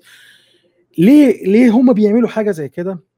لأن أنت اولا يعني أنت ما ينفعش إنك أنت تبني اللعبة على ال PC الأول لانك أنت عندك حاجة اسمها low level API و high level API تمام؟ ال low level API ده اللي هو التطوير على ال consoles بشكل أساسي اللي هو أنت عندك تعامل مع hardware ثابت على جميع الأجهزة ما بيتغيرش فأنت بتتعامل مع نفس ال hardware فتقدر إنك أنت لو من حيث إنك أنت قريب يعني مش في مستوى قريب من ال hardware يعني. فتقدر انك انت كل ترانزستور في الجهاز انك انت تتحكم فيه وت- وتخصصه انك انت تعرف تعمل اللعبة بكل يعني الجهاز. تستفيد تستفيد من كل من كل حاجة في الجهاز تعصره من الآخر ده اللي. خلى الأجهزة بتاعت البلاي ستيشن 3 والاكس بوكس 360 تصمد شوية تمام الها- ال high level API بتاع ال PC عبارة عن إيه؟ إنك أنت ما ينفعش أنت هتخاطب إيه؟ أنت هتخاطب ملايين الملايين من الإعدادات الموجودة في السوق ومن brands مختلفة. فأنت مضطر إنك أنت يكون عندك وسيط. الوسيط ده بيكون عبارة عن برنامج زي DirectX أو OpenGL أو Vulkan البرامج ال- اللي هي ال- ال- البرمجيات اللي بتبقى عبارة عن اللي بتخاطب ال hardware الوسيط ما بين ال hardware وما بين المحرك بتاع اللعبة. تمام؟ ودي عملية معقدة. يعني أنت بتشوف ألعاب على ال PC بتبقى مستواها التقني مش قد كده بسبب إن العملية نفسها معقدة شوية. طب أنا عاوز أوفر وقت عاوز أوفر مجهود على نفسي. أنا هعمل إيه؟ أنا هطور اللعبة نسخة console. تمام؟ وبعد. كده هنقلها بقى لنسخة PC وأكون وفرت وقت. مش هبني اللعبة من أول وجديد على ال PC والكلام ده عشان الفروقات اللي أنا بقول بقول لك عليها. تمام. انت دلوقتي يعني انت دلوقتي خلاص انت بقى عندك يعني الفجوة ذات نفسها في عملية التطوير وإنك انت في إمكانيات في ال PC ما تقدرش إنك انت تستخدمها. بقت. متاحة ليك على ال consoles الجديدة آه، من ناحية وحدات التخزين من ناحية حتى طريقة شغل وحدات التخزين دي ذات نفسها إزاي هي بتخاطب بقية ال- ال hardware الموجود في الجهاز. المعالجات نفسها سواء معالجة ال graphics ال- ال data مثلا اللي, اللي بتكون موجودة على ال memory بتاعت معالجة ال graphics هتروح بشكل بقى مباشر للمعالج ال graphics نفسه ولا هتروح للمعالج المركزي وبعد كده تطلع لمعالج ال graphics. فأنت أنت بتلغي bottlenecks كتير. في. ع- حالات عنق زجاجة كتير أنت بتتخلى عنها. غير إنك أنت يعني حتى الجيل القديم أنت كان مشكلتك معاه إيه؟ إن معالجة ال graphics فيه كويسة مقبولة لكن المعالجه المركزية ذات نفسها ضعيفة أنت بتتكلم عن processor كان شغال آه، كام التردد بتاعه 1.3 من 10 جيجا هرتز ده رقم قليل جدا يعني أي نعم بالمقارنه PS 5 شنو الحين PS 5 كم آه تردد؟ أي نعم آه، بلاي ستيشن 5 3.5 أعتقد أو. حاجة زي كده. بس اختلاف معمارية أنت. أنت ب... أنت بتتكلم عن معمارية متاحة إنك أنت ك PC gamer إنك أنت تكون عندك في ال PC بتاعك اللي هي زن. ومعمارية. معالجة بتاعت graphics برضو آه، آه، متاحة إنك أنت تكون عندك برضو على البي آه، ده على ال PC. فانت الفجوة بتقل الفجوة بتقل. لكن.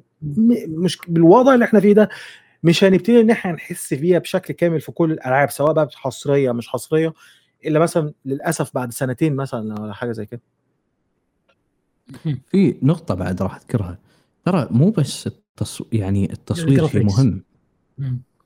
في شيء اسمه ال AI ترى هم ال AI يعني بالظبط يعني الذ- الذكاء الصناعي من وين قاعد ياخذ أوامره؟ مش من الكارت الشاشه طبعا أكيد مش من كارت الشاشه من المعالج المركزي في معالج مركزي هو قاعد يعطيه أوامر في في مجال حق آه، المطور إنه يضيف codeات حق الذكاء الصناعي يعني والعالم يكون interactive معاك حلو. كثر ما يقدر بقوه بقوة المعالج ماله. لكن المعالج ما راح يقدر يدير هذه الأمور كلها لأن بالنهاية ال- الأوامر اللي راح يمشيها راح تكون limited بال speed ماله بعدد coreاته بعدد الأمور الثانية اللي هو قاعد يشغلها بال background. هني هذا. راح يكون يعني مثل ما تقول حاجز لتطوير الذكاء الصناعي بشكل كبير لقفزه في الذكاء الصناعي الناس دائما تشوف tera ال graphics يعني لكن في معالج. يدير الأمور يدير الليلة يعني. ودي حاجة تخلينا نرجع نتكلم تاني عن Ratchet and Clank الذكاء. الاصطناعي في اللعبة ما كانش سيء خالص. الذكاء الاصطناعي كان كويس. يعني انت وانت بتلعب انت بتلاقي ان في ناس قدامك انت بتضرب عليهم بس في ح... في ناس كده ممكن يجوا لك بره الكاميرا من ظهرك خصوصا اللي هي اليونتس اللي هي اللي بتقعد زي الكلاب مثلا أو الوحوش الصغيرة دي اللي هي اللي بتيجي بت- عشان اللي تحاول إنك أنت تتحرك من مكانك. ف. في ذكاء اصطناعي إلى حد ما كويس في أنا مش بقول إن هو العظيم أو الممتاز مش أو حاجة زي كده بس اللي هو الذكاء الاصطناعي شغال مم. شغال في اللعبة لكن في ألعاب تانية ألعاب تانية الذكاء الاصطناعي اللي هو واقف كده قدامك اللي هو عمال يهرش في راسه وما بيعملش حاجة اللي هو اتحركوا اعملوا أي حاجة تعالوا يمين شمال تفادوا الضربات بتاعتي استخبوا ورا آه، حاجز ولا أي كفر لا ما فيش حاجة زي كده. بالإضافة على شغلة بالإضافة على انه آه الأعداء لما يطقونك ب Ratchet and Clank يضحكون عليك. يضحكون عليك. يعني هذا يعني هذا ما أعتقد انه له شغل ال teraflop في الموضوع. ابدا لا ما ابدا ما له شغل. لأن. التصوير ما راح يخليه يضحك علي. مم. آه، مش وظيفته إنه يخليه يضحك علي وردة فعله معاي والكلام هذا. يعني يمكن في نقطة كمان برضو إن ال hardware لما يكون متوازن بيلعب دور بشكل كويس. يعني هو يعني في ناس كتير مثلا بتستعين مثلا بحتة إن النينتندو سويتش جهاز محمول وجهاز شغال بال processor بتاع جهاز محمول عشان آه، يقول لك يعني أصل ال- الأداء الإمكانيات مش كل حاجة.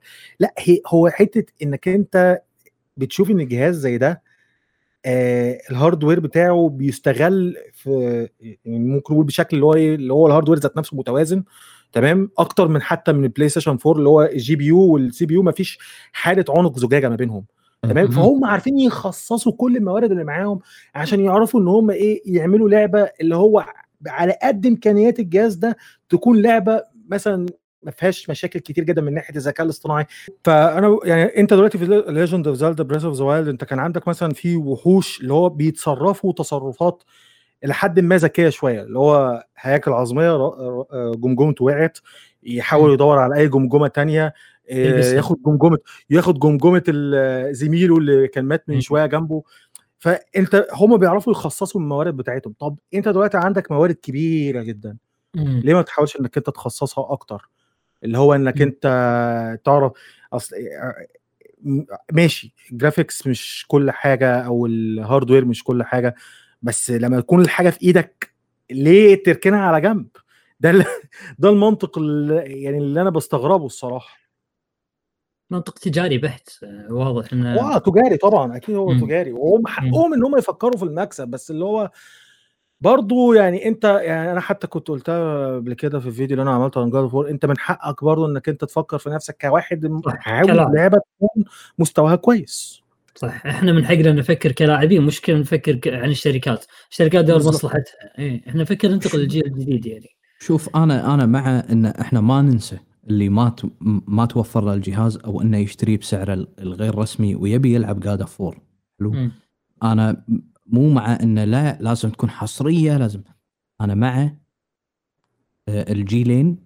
ودعمهم للجيلين جدا ممتاز حق الأشخاص اللي ما عنده. لكن لكن بشريطة إنه يكون في فريقين تفكيرهم منفصل. يعني. أحط هذا الشيء وهذا الشيء. أذكر مثال وممكن خالد أحمد يذكر اللعبة. وقلتها أنا من قبل معاك مبارك. Splinter Cell Double Agent. يعني تخيل دي اتعملت منها ثلاث نسخ مش. نسخة واحدة. يوبي سوفت مو مو مو سوني مو مايكروسوفت مو شركات. يوبي سوفت على أيامها ترى يعني تعتبر من الشركات العادية. كانت متواضعة تقريبا وقتها إي إيه يعني مش الشركة لا، الأولى لا، في أوروبا حاليا يعني. مم. عرفت؟ من الشركات العادية. يعني شركة publisher قوي developer قوي بس ما تملك هذا الكم من الاستديوهات. Double Agent. سووا منها طبعا ما راح أتكلم عن النسخة ال portable خالد راح أتكلم عن النسختين اللي نزلوا في ال console. نسخة البلاي ستيشن 2 ونسخة بلاي البلاي ستيشن ستيشن 3 وبلاي ستيشن 3 هي مختلفتين كانت. شخصيه كانت شخصية كانت على الاكس بوكس 360 أعتقد. بس هو كان في فرق يعني ما بين نسخة الجيل ده والجيل ده. طبعاً. آه، فرق بالذكاء الصناعي فرق بال level design فرق فرق فرق. تحسها لعبة مختلفة. كانوا بنفس يوم الإصدار. غالبا بنفس يوم الإصدار. يوم. الإصدار ما أتذكر بس. غالبا بنفس يوم الإصدار. حتى أنا لا كان. عندي البلاي ستيشن 2 لعبتها على البلاي ستيشن 2 بعدين لعبتها على ال PC ال PC كانت نسخة ال- اللي هي الاكس بوكس 360 والبلاي ستيشن. حلو؟ إيه إيه إيه okay. كانت نسخة مختلفة.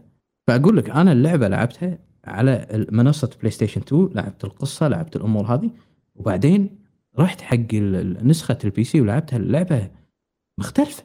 لأن احترموا أن الأشخاص اللي عندهم الجيل الجديد يبون جيل لهم جديد. نسخة نزل لهم نسخة تليق بالجيل الجديد. صح. بس اللي- اللي عامة هقول لك على حاجة وأنا في رأيي إن ممكن يعني الكلام ده يعني حاليا نادرا جدا جدا جدا جدا لما ممكن يحصل. يعني يكون نسخة جيل قديم وجيل جديد لعبتين مختلفين عن بعض. يعني ليش. ليش خالد؟ ليش خالد؟ بس يعني بظروف ال- ال- ال pandemic اللي صايرة وهالأمور هذه طبعا هذا العذر الكامل وأن نبي آه، آه، تجربة متقاربة حق ال- الاثنين بالعكس.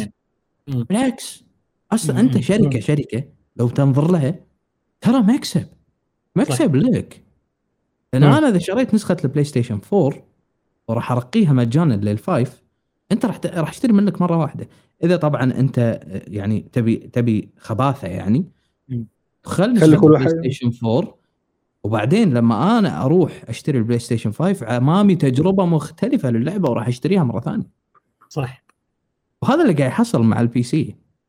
بلاي. ستيشن تنزل لك اللعبة بعد سنة ولا سنة ونص لما خلاص ال sales مالها يطيح تنزلها على ال PC Days Gone Horizon Death Stranding مختلفة لأن ست شهور الفرق بس. آه لما طاحت آه مبيعاتهم خلاص يا رجل Horizon قاموا يوزعونها مجانا يبيعونها. ب Steam بفلوس حصل حصل فهني الكلام الكلام تقدر. تكسب رايح راد على قولتهم. صح راح يبين الجشع بس أعتقد إن الجشع واضح يعني 70 دولار بعد شنو يعني إحنا عشان عشان ما اطلع من موضوعنا اللي هو آه، أساس الحلقة اللي هو Ratchet & Clank إحنا توصلنا لأنه آه، استديو Insomniac أبدع في إنشاء أو أو تصميم أو تطوير هذه اللعبة على الجيل الجديد. لكن إذا كان أو لا سمح الله يعني كان إن اللعبة مطورة على الجيلين فما كنا راح نشوف كل هالإمكانيات الموجودة في Ratchet & Clank تتفقون معي صح؟ بالظبط أتفق إمكانيات حقيقة. التنقل السريع إمكانيات الذكاء الصناعي إمكانيات ال- ال- ال graphics okay ممكن يعني نتكلم عنه بشيء. ممكن يكون هذاك يعني مش مقياس. المقياسنا في الموضوع هذا هو الإمكانيات اللي يقدر يعطيك إياها الجهاز غير ال graphics. راح تشوف شغلتين راح تشوف. RTX راح. تشوف SSD ما هذا حصل الله في سبل... آه... Spider-Man Miles Morales شفنا. اس اس دي شفنا ار تي إكس ومش ذاك ال RTX أو ray tracing مش ار تي إكس ار تي إكس كروت شاشة.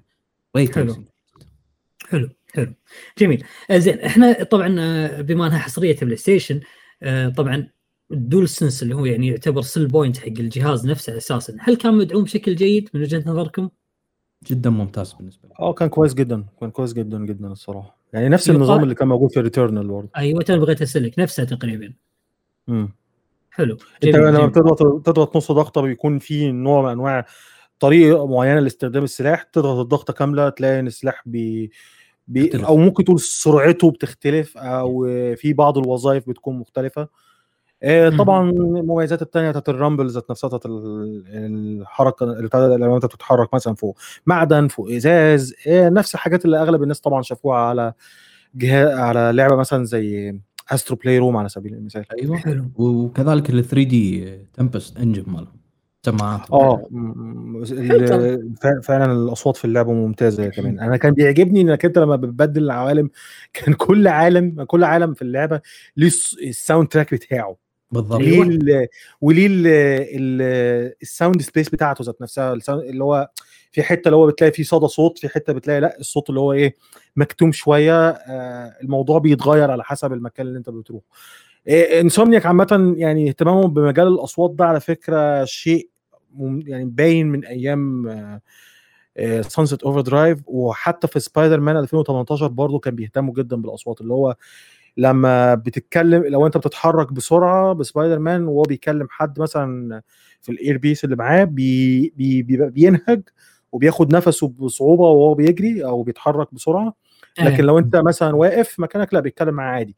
فلو هم. مهتمين جدا بالتفاصيل دي دي كواحد أنا بحب الأصوات مهتم جدا متفاعله تكون حتى لما تلمس خوذه في راتشت كلانك الصوت يصير مقموط شوي بالظبط لأنه آه من خوذه آه. آه جميل خالد انت جربت اللعبة باللغة الإنجليزية صح؟ بالظبط آه أداء أداء الأصوات في اللغة الإنجليزية شلون كان معك؟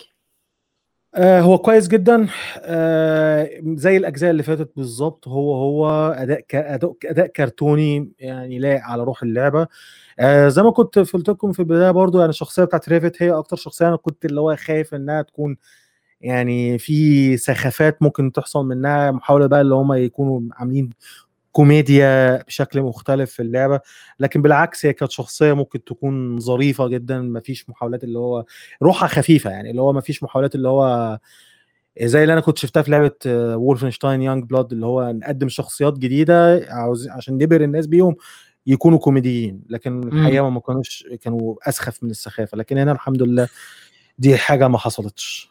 حلو حلو حلو جميل. آه، أبو حمد أنت جربتها طبعا باللغة العربية. نعم. محمد أنا لعبت على ما أذكر آه لعبة انشارتد كانت تقريبا تقريبا ترى نفس طريقة الدبلجة ولا أنا غلطان؟ بالعربي. كانت نفس طريقة الدبلجة عدل؟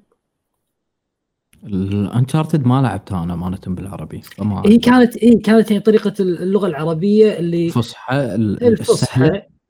السهلة. تقريبا إي. هل هل كانت مناسبة جدا لجو اللعبة؟ ما كانت تطلع الواحد من جو اللعبة. ممتازة.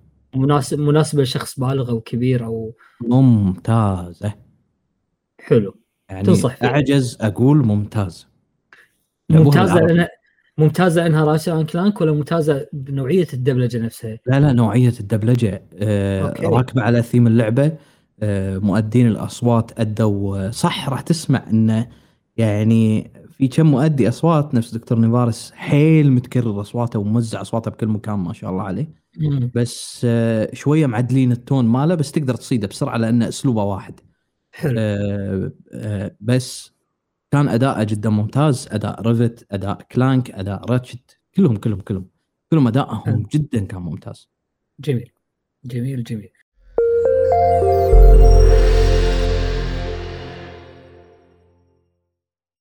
بما ان إحنا الحمد لله غطينا كافة جوانب اللعبة الآن بمن تنصحون ان نشتري اللعبة خصوصا إن سعرها 70 دولار. طيب أنا هو بص هو الموضوع ده حقل ألغام. يعني هو الصراحه يعني موضوع 70 دولار يعني أنت بتبقى قدام لعبة أنت بتلاقي في الآخر إن هي مستواها جيد جدا بس بتلاقي إن في صعوبة في اقتراحها بسبب السعر.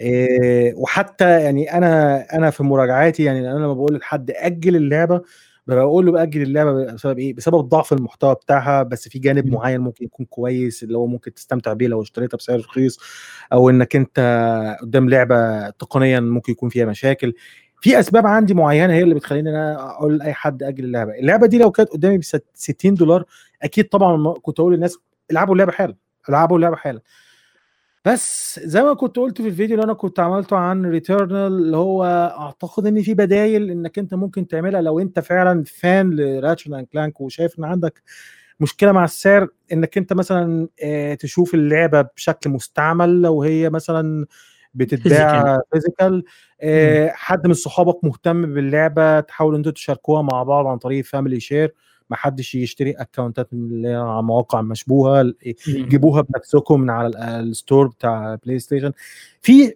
في حلول يعني في يعني الواحد لما كان مثلا يعني بيكون مثلا عاوز يلعب لعبة معينة حتى لو على ال PC والاقي إن أنا مش عاوز أدفع سعرها كامل أو تجربة جديدة عليا و...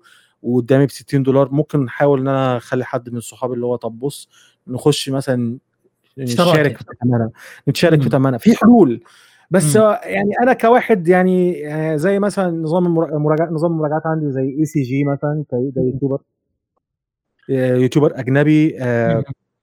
آه، اللي هو باني النظام المراجعات بتاع الاقتراحات مم. أنا أكيد مش هقول لحد إن اللعبة دي يبعد عنها أو ان هو يأجلها بسبب التأجيل عندي اللي لازم يجي بسبب تقني معين في اللعبة ممكن يكون أو نقص محتوى أو حاجة زي كده هو عامة الموضوع هيف يعني هيفرق من شخص للتاني وخصوصا إن اللعبة دي أنا هقول لك على حاجة يعني أنا بالنسبة لي عامل الابتكار فيها أعلى مثلا من لعبة زي ريتيرنال تمام؟ يعني دي لعبة ممكن تكون م- مستغلية شوية قدرات الجهاز لكن أنت لما تيجي تتكلم عن Returnal أنت هتلاقي إن آه، اللعبة كانت اللي هو حتى في نطاق لعبة roguelike يعني مقصره في بعض الجوانب لكن لأ يعني Ratchet and Clank اللي هو إحنا معانا hardware معانا حاجات إحنا عاوزين نستغلها أي نعم ما وصلناش لل full potential بتاع أو إنك أنت الاقصى مستوى ممكن تقدمه من خلال ال hardware ده حتى مخرج اللعبة يعني كان على حسب التصريح اللي أبو حمد كان قاله إن ده ال tip of iceberg اللي هو يعني حاجة بسيطة جدا من اللي ممكن يحصل قدام. فيعني أعتقد يعني أنا أقترح اللعبة بس اللي هو لو كل واحد يحاول مثلا إن هو يشوف الحاجة الأمثل ليه من جانب من الناحية المادية. يعني اللعبة عندي في نطاق إنها تقترح بشكل كبير يعني إن أي حد يلعبها. مهم. ابو حمد دائما في مراجعاتي أنا أذكر آه، السعر سواء تشتريها الحين تنطر خصم ولا لا تقرب صوبها. نفس. ال style اللي ACG وشخصيا أنا يعني آه، داعم ل ACG في ال Patreon ماله وتعلمت منه كثير كثير كثير كثير حتى في مراجعاتي الشخصية. آه، حبيت ال system هذا النظام هذا احسه نظام يعني مع التقييم الرقمي يكون الصورة كاملة للشخص نفسه آه، إنه يشتري ولا ما يشتري الحين باكر خصم حلو. في لعبة Ratchet and Clank أمانة ما ذكرت ليش؟ يشتريها ولا لا. تقييمي تسعة من عشرة كان للعبة. جميل. آه، كذلك ال 70 دولار حق اللعبة. يعني صار نسبة إنه حرام أقول والله لأن أنا بقناعتي الشخصية ما أشوف في لعبة تستحق 70 ما. okay. حلو. حلو. حتى لو سوني أصرت إن إحنا نقدم quality صحيح Ratchet Clank مقدمة بشكل quality جدا ممتاز. حلو. لكن تظل ما أنا ما أشوف لعبة تستحق 70 دولار. مهم. يعني ما في ما في ما في شخصيا أشوف لعبة تستحق 70 المرة ومن ابو حمد. أبو حمد أبو حمد آه، يعني أنا بس عندي وجهة نظر بالموضوع ما أدري أتمنى لو تشاركوني فيها. الشخص اللي اشترى جهاز بلاي ستيشن 5 متعطش جدا لأنه يجرب تجربة جيل جديد. ما أتوقع ال 10 دولار الزايدة هذه آه، راح تكون عائق أمامه يعني أو تكون يعني شيء محير إنك تنصح باللعبة ولا لا. ولا إيش رأيكم؟ فشخصيا اكمل بس نقطتي. قلت فرضا انطر لين تصير اللعبة 60 دولار. مم. أنا شخصيا أكون ظلمت اللعبة. ليش؟ لأن ما فيها محتوى ناقص اللعبة. كلعبة يعني ادفنشر ما أشوف فيها محتوى ناقص. ما أشوف إن اللعبة فيها بقات ولا ولا أمور تقنية تعيق اللعبة. بالعكس اللعبه رسوميا مذهلة. آه، دبلجة مذهلة. آه، يعني لعبة لعبة جميلة جدا جدا جدا. بالنسبة لي استمتعت في كل دقيقة ألعبها. يعني مو اللي لعبة يلا خلينا نخلصها بخلص المراجعة. لا بالعكس. آخر لحظة وأنا ألعبها وأنا مستمتع. حلو؟ فحرام أقول والله انتظر عليها خصم. لأن أنا راح أكون ظلمت اللعبة. زين أقول فرضا آه، بتشتريها بسعرها الكامل؟ اي خلاص أعتقد ال 70 دولار اللي أنا ضده صار واقع. أمر واقع حاليا صحيح. فبترجع لك أنت أنت راضي بال 70 دولار؟ اشتر خذها الحين. اشتر إذا مو راضي لا استنى شوي تنزل. إذا مو راضي بال 70 دولار نفسي أنا شخصيا. لا تاخذه على الرغم من أن أنا شخصيا هذه اللعبة موجهة حق يعني حق ستايل ال- ال- حمد حلو. بس ما زلت ما شريتها. مع أن أنا أدري هذا ال style خصوصا إنه يعني استديو Insomniac وحمد يعني مخلص كل ألعابهم يعني. Spider-Man و Miles Morales ويعني. يعني فلة عند الوضع راح يكون. حبيب. لكن هل أنا شريتها؟ لا. لأن أنا مقتنع إن ما في 70 دولار تستحق هاللعبة. هو أنا عن نفسي شخصيا أنا بشوف إن مسألة ال يعني حتى في ناس أساسا كانوا بيقعدوا يقولوا إن في ألعاب ما تستاهلش أصلا 60 دولار. وفي ألعاب مستقلة بتبقى ب 20 دولار أو ب 40 دولار. في ناس برضه بتقول إن الألعاب دي ما تستاهلش السعر بتاعها.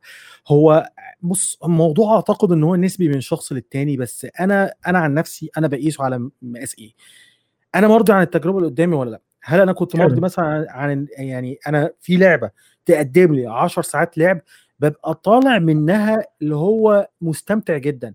لأ وعاوز ألعبها تاني. زي Doom Eternal أنتوا أكيد كلكم عارفين أنا قد إيه بعشق Doom Eternal Doom صح. Eternal لعبها لحد دلوقتي 67 ساعة ولا حاجة و70 ساعة. فاللي هو فاللي هو لعبتها كتير لعبتها كتير. جدا ومستمتع بيها مع إن اللعبه ممكن تخلصها في 10 ساعات.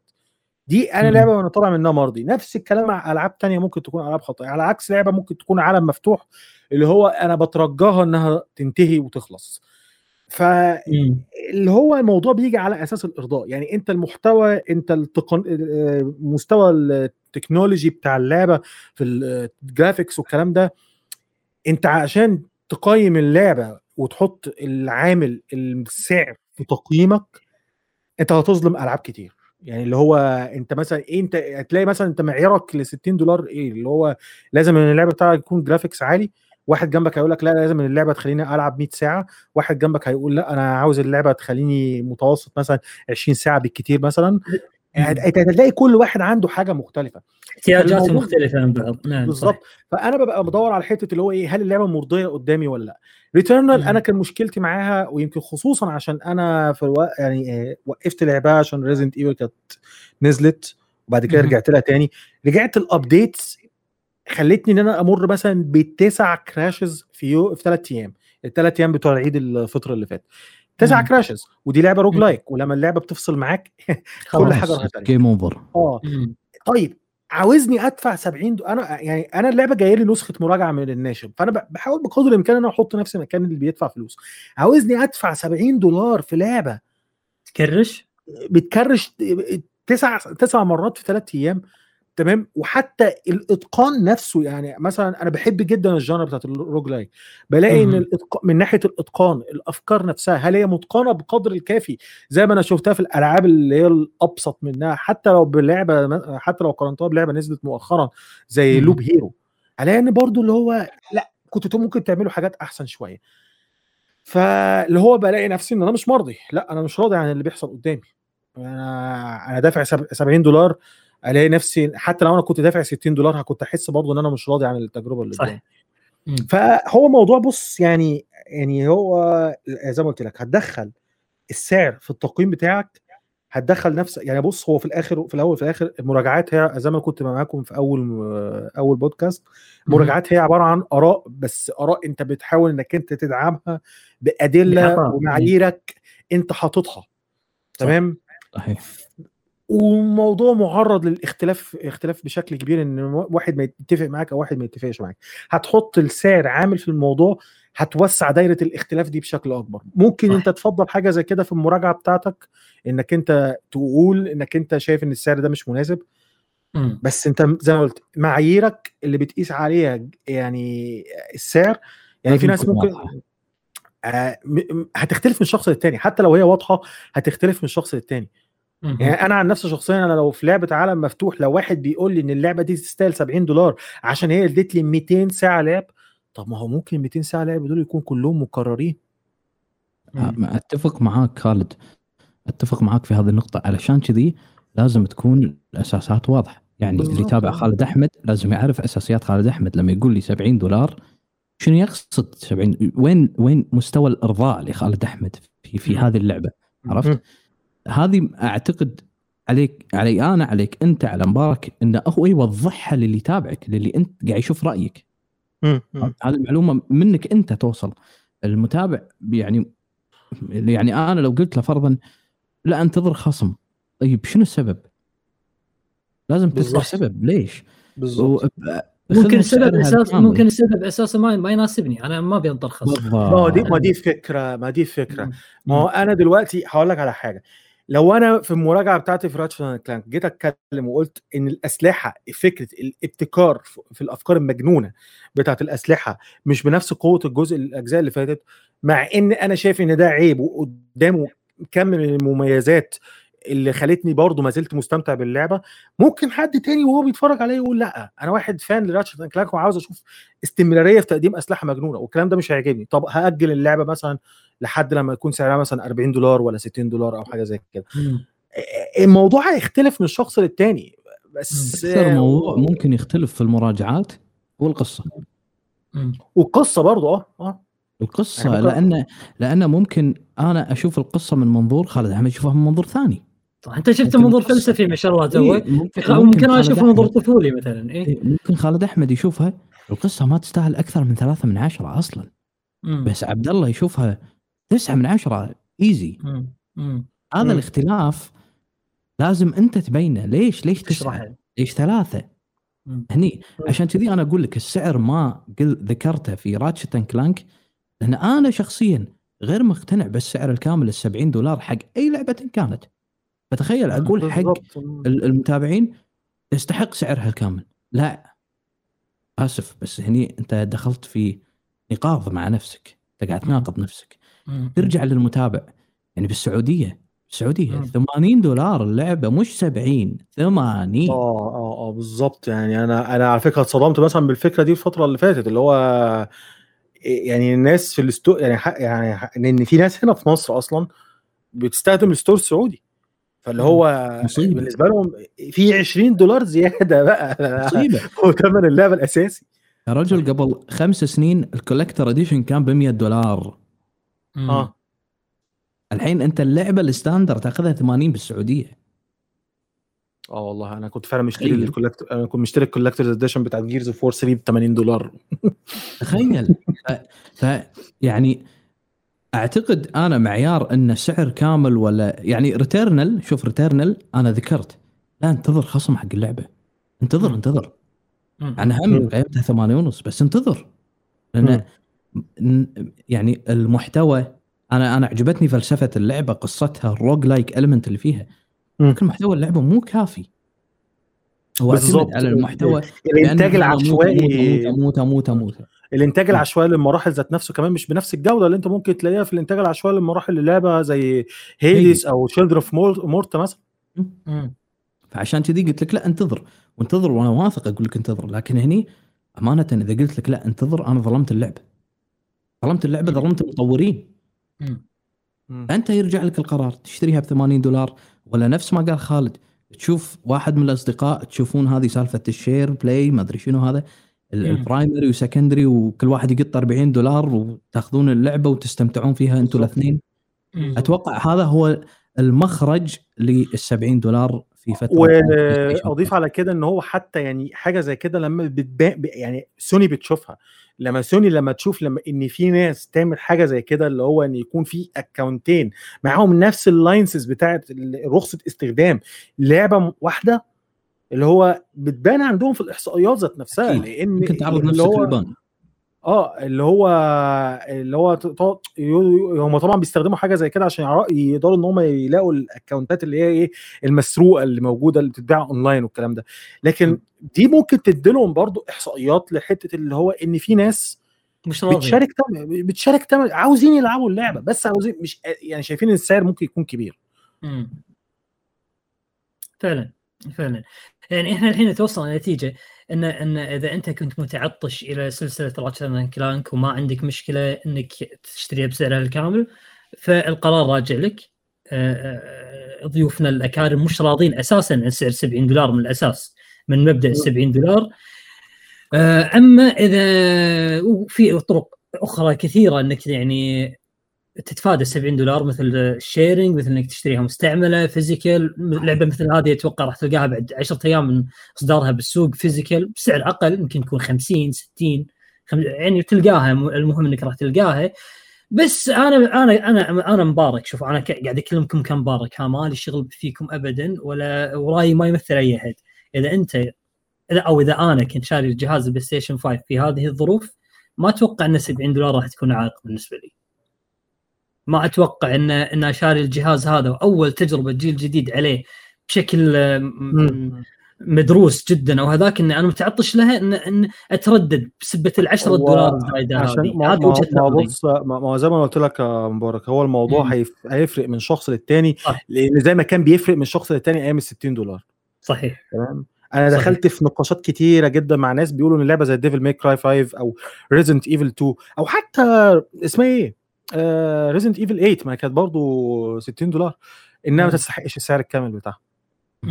فاهم؟ يعني اللي هو يعني الموضوع بيفرق من شخص للتاني. وأنت وكل واحد ليه الأولويات بتاعته أو وجهة النظر بتاعته في الموضوع ده اللي هو يعني فعلا الموضوع هيبقى مش مفيش أي نظرة موضوعية ليه. خالص. حلو. النظرة. هتفضل طول طول الوقت نظرة شخصية. نظرة شخصية فاهم؟ ظروفك ظروفك مثلا من ناحية الوقت من ناحية الماديات من ناحية اللي هو ط... انت هل فعلا عاوز إنك انت تشوف حاجة تستغل قدرات الجهاز اللي في إيدك؟ اللي انت دافع فيه ممكن يكون في ناس دافعة ضعف ثمنه عاوزين الجهاز ده فاهم. فهتختلف من واحد للتاني. بس هو. برضو يعني زي ما أنا أتفق مع أبو محمد فعلا اللي هو حتة إنك أنت تقول لحد ما تلعبش اللعبة دي دلوقتي أو ما تحاولش إنك أنت تدور على فرصة بديلة دي هتظلمه مم. مم. مم. مم. حاول يعني حاول إنك تلعبها كثر ما تقدر بأسرع وقت ولكن آه، أنت أنت وظروفك عاد أنت وظروفك. ومقاييسك وشوف عاد الأمور هذه شهر خمسة ما في ألعاب ال- ال wow اللي تذكر غير Ratchet and Clank إيه مم. فممكن تكون حقيقة. لعبتك الأساسية الشهر هذا سجل صوتك وتكلم أول شيء حبيبي okay سجل صوتك أنا- وعطى رأيك أيوه okay. خلاص سجل آه، شو اسمه. أنا أتفق مع شباب بخصوص هذا الموضوع إنه صعب. نحدد آه، إذا كان مثلا تشتريه ب 60 دولار ولا ب 40 ولا مدري إيش لأنه هو بالنهاية زي ما قالوا الشباب يرجع. لتفضيل الشخص وأيضا ممكن حتى مو بامكانياته ممكن هو يجمع فلوس عشان بس يشتري هذه اللعبه ما عنده أي مم. مشاكل تلقاها مم. منتظرها. من سنين أساسا بالظبط هذا غير إنه حتى فعلا. حتى الألعاب السنوية إحنا نقول ليه الألعاب السنوية ندفع عليها 60 دولار؟ ممكن الشخص هذا ما ما يدفع الألعاب السنوية اللي تنزل زي فيفا وغيرها من الألعاب. ما عنده مشكلة إنه يدفع 60 دولار. فبالن- فبالنهاية هذا هو. بالنهاية يرجع ل آه، خلينا نقول امكاني آه، مو إمكانياته رغبته في شراء هذه اللعبة أو أو لا بس يعني. هي مستوى الرضا عنده. ناحية التجربة بتاعته وخلاص. أنا كنت عملت فيديو أساسا في 2019 عن الموضوع واتناقشت فيه في الم... يعني في وج- وجهة نظري اللي أنا عارف عارف كويس جدا إن ما حدش هيتفق معاه. يعني مم. في ناس في بعض الناس مش هيتفقوا معايا معايا في اللي أنا هقوله. بس اللي هو أنا بدور على الحاجة نفسها هل هي مرضية ولا لأ. من ناحية الرضا أنا فعلا يعني تجربة Ratchet and Clank يعني فعلا كانت مرضية. ممكن تبقى مرضية أكتر وأكتر بس لا فعلا يعني في جانب تقني في متعة في ال gameplay آه، في جانب آه، أفكار جديدة بتفكر فيها كده تلاقي نفسك ابتديت تفتح دماغك على حاجات اللي هو ممكن فعلا تتقدم في الفيديو جيمز اللي هو تجديد آه، يعني حاجات اللي هو تقول يعني بدل ما أنتوا عمالين تستغلوا العالم مفتوح عالم مفتوح عالم مفتوح فكروا في الموضوع ده شوية اللي هو حتة مثلا استغلال التنقل بالشكل ده. في ألعاب اللي هو. حتى لو الألعاب حتى لو الألعاب اللي فيها جانب خيالي ممكن تستغل حاجة زي كده. فعشان كده أنا طالع من التجربة اللي هو إيه أنا سعيد بال 12 ساعة أو بال 10 ساعات اللي أنا لعبتهم لدرجة إن أنا يعني أنا ممكن لعبت كتير جدا في المحتوى الجانبي. اللي هو. عبارة عن إيه؟ collectibles حاجات بتجمعها. واستمتعت. آه. أنا أنت أنت أنت خالد أخوي خالد قاعد تتكلم. ما أدري ليش طلع على بالي لعبة Harry Potter القادمة أو أو اسم اسمها هوجورتس أتوقع أو شيء كذي. لو استغلوا فيها ال- الخصائص هذه خصائص التنقل السريع والسوالف هذه. مثلا. يا سلام، اديك هديك اديك انت. فكرت في حاجة اديك أنت فكرت في فكرة.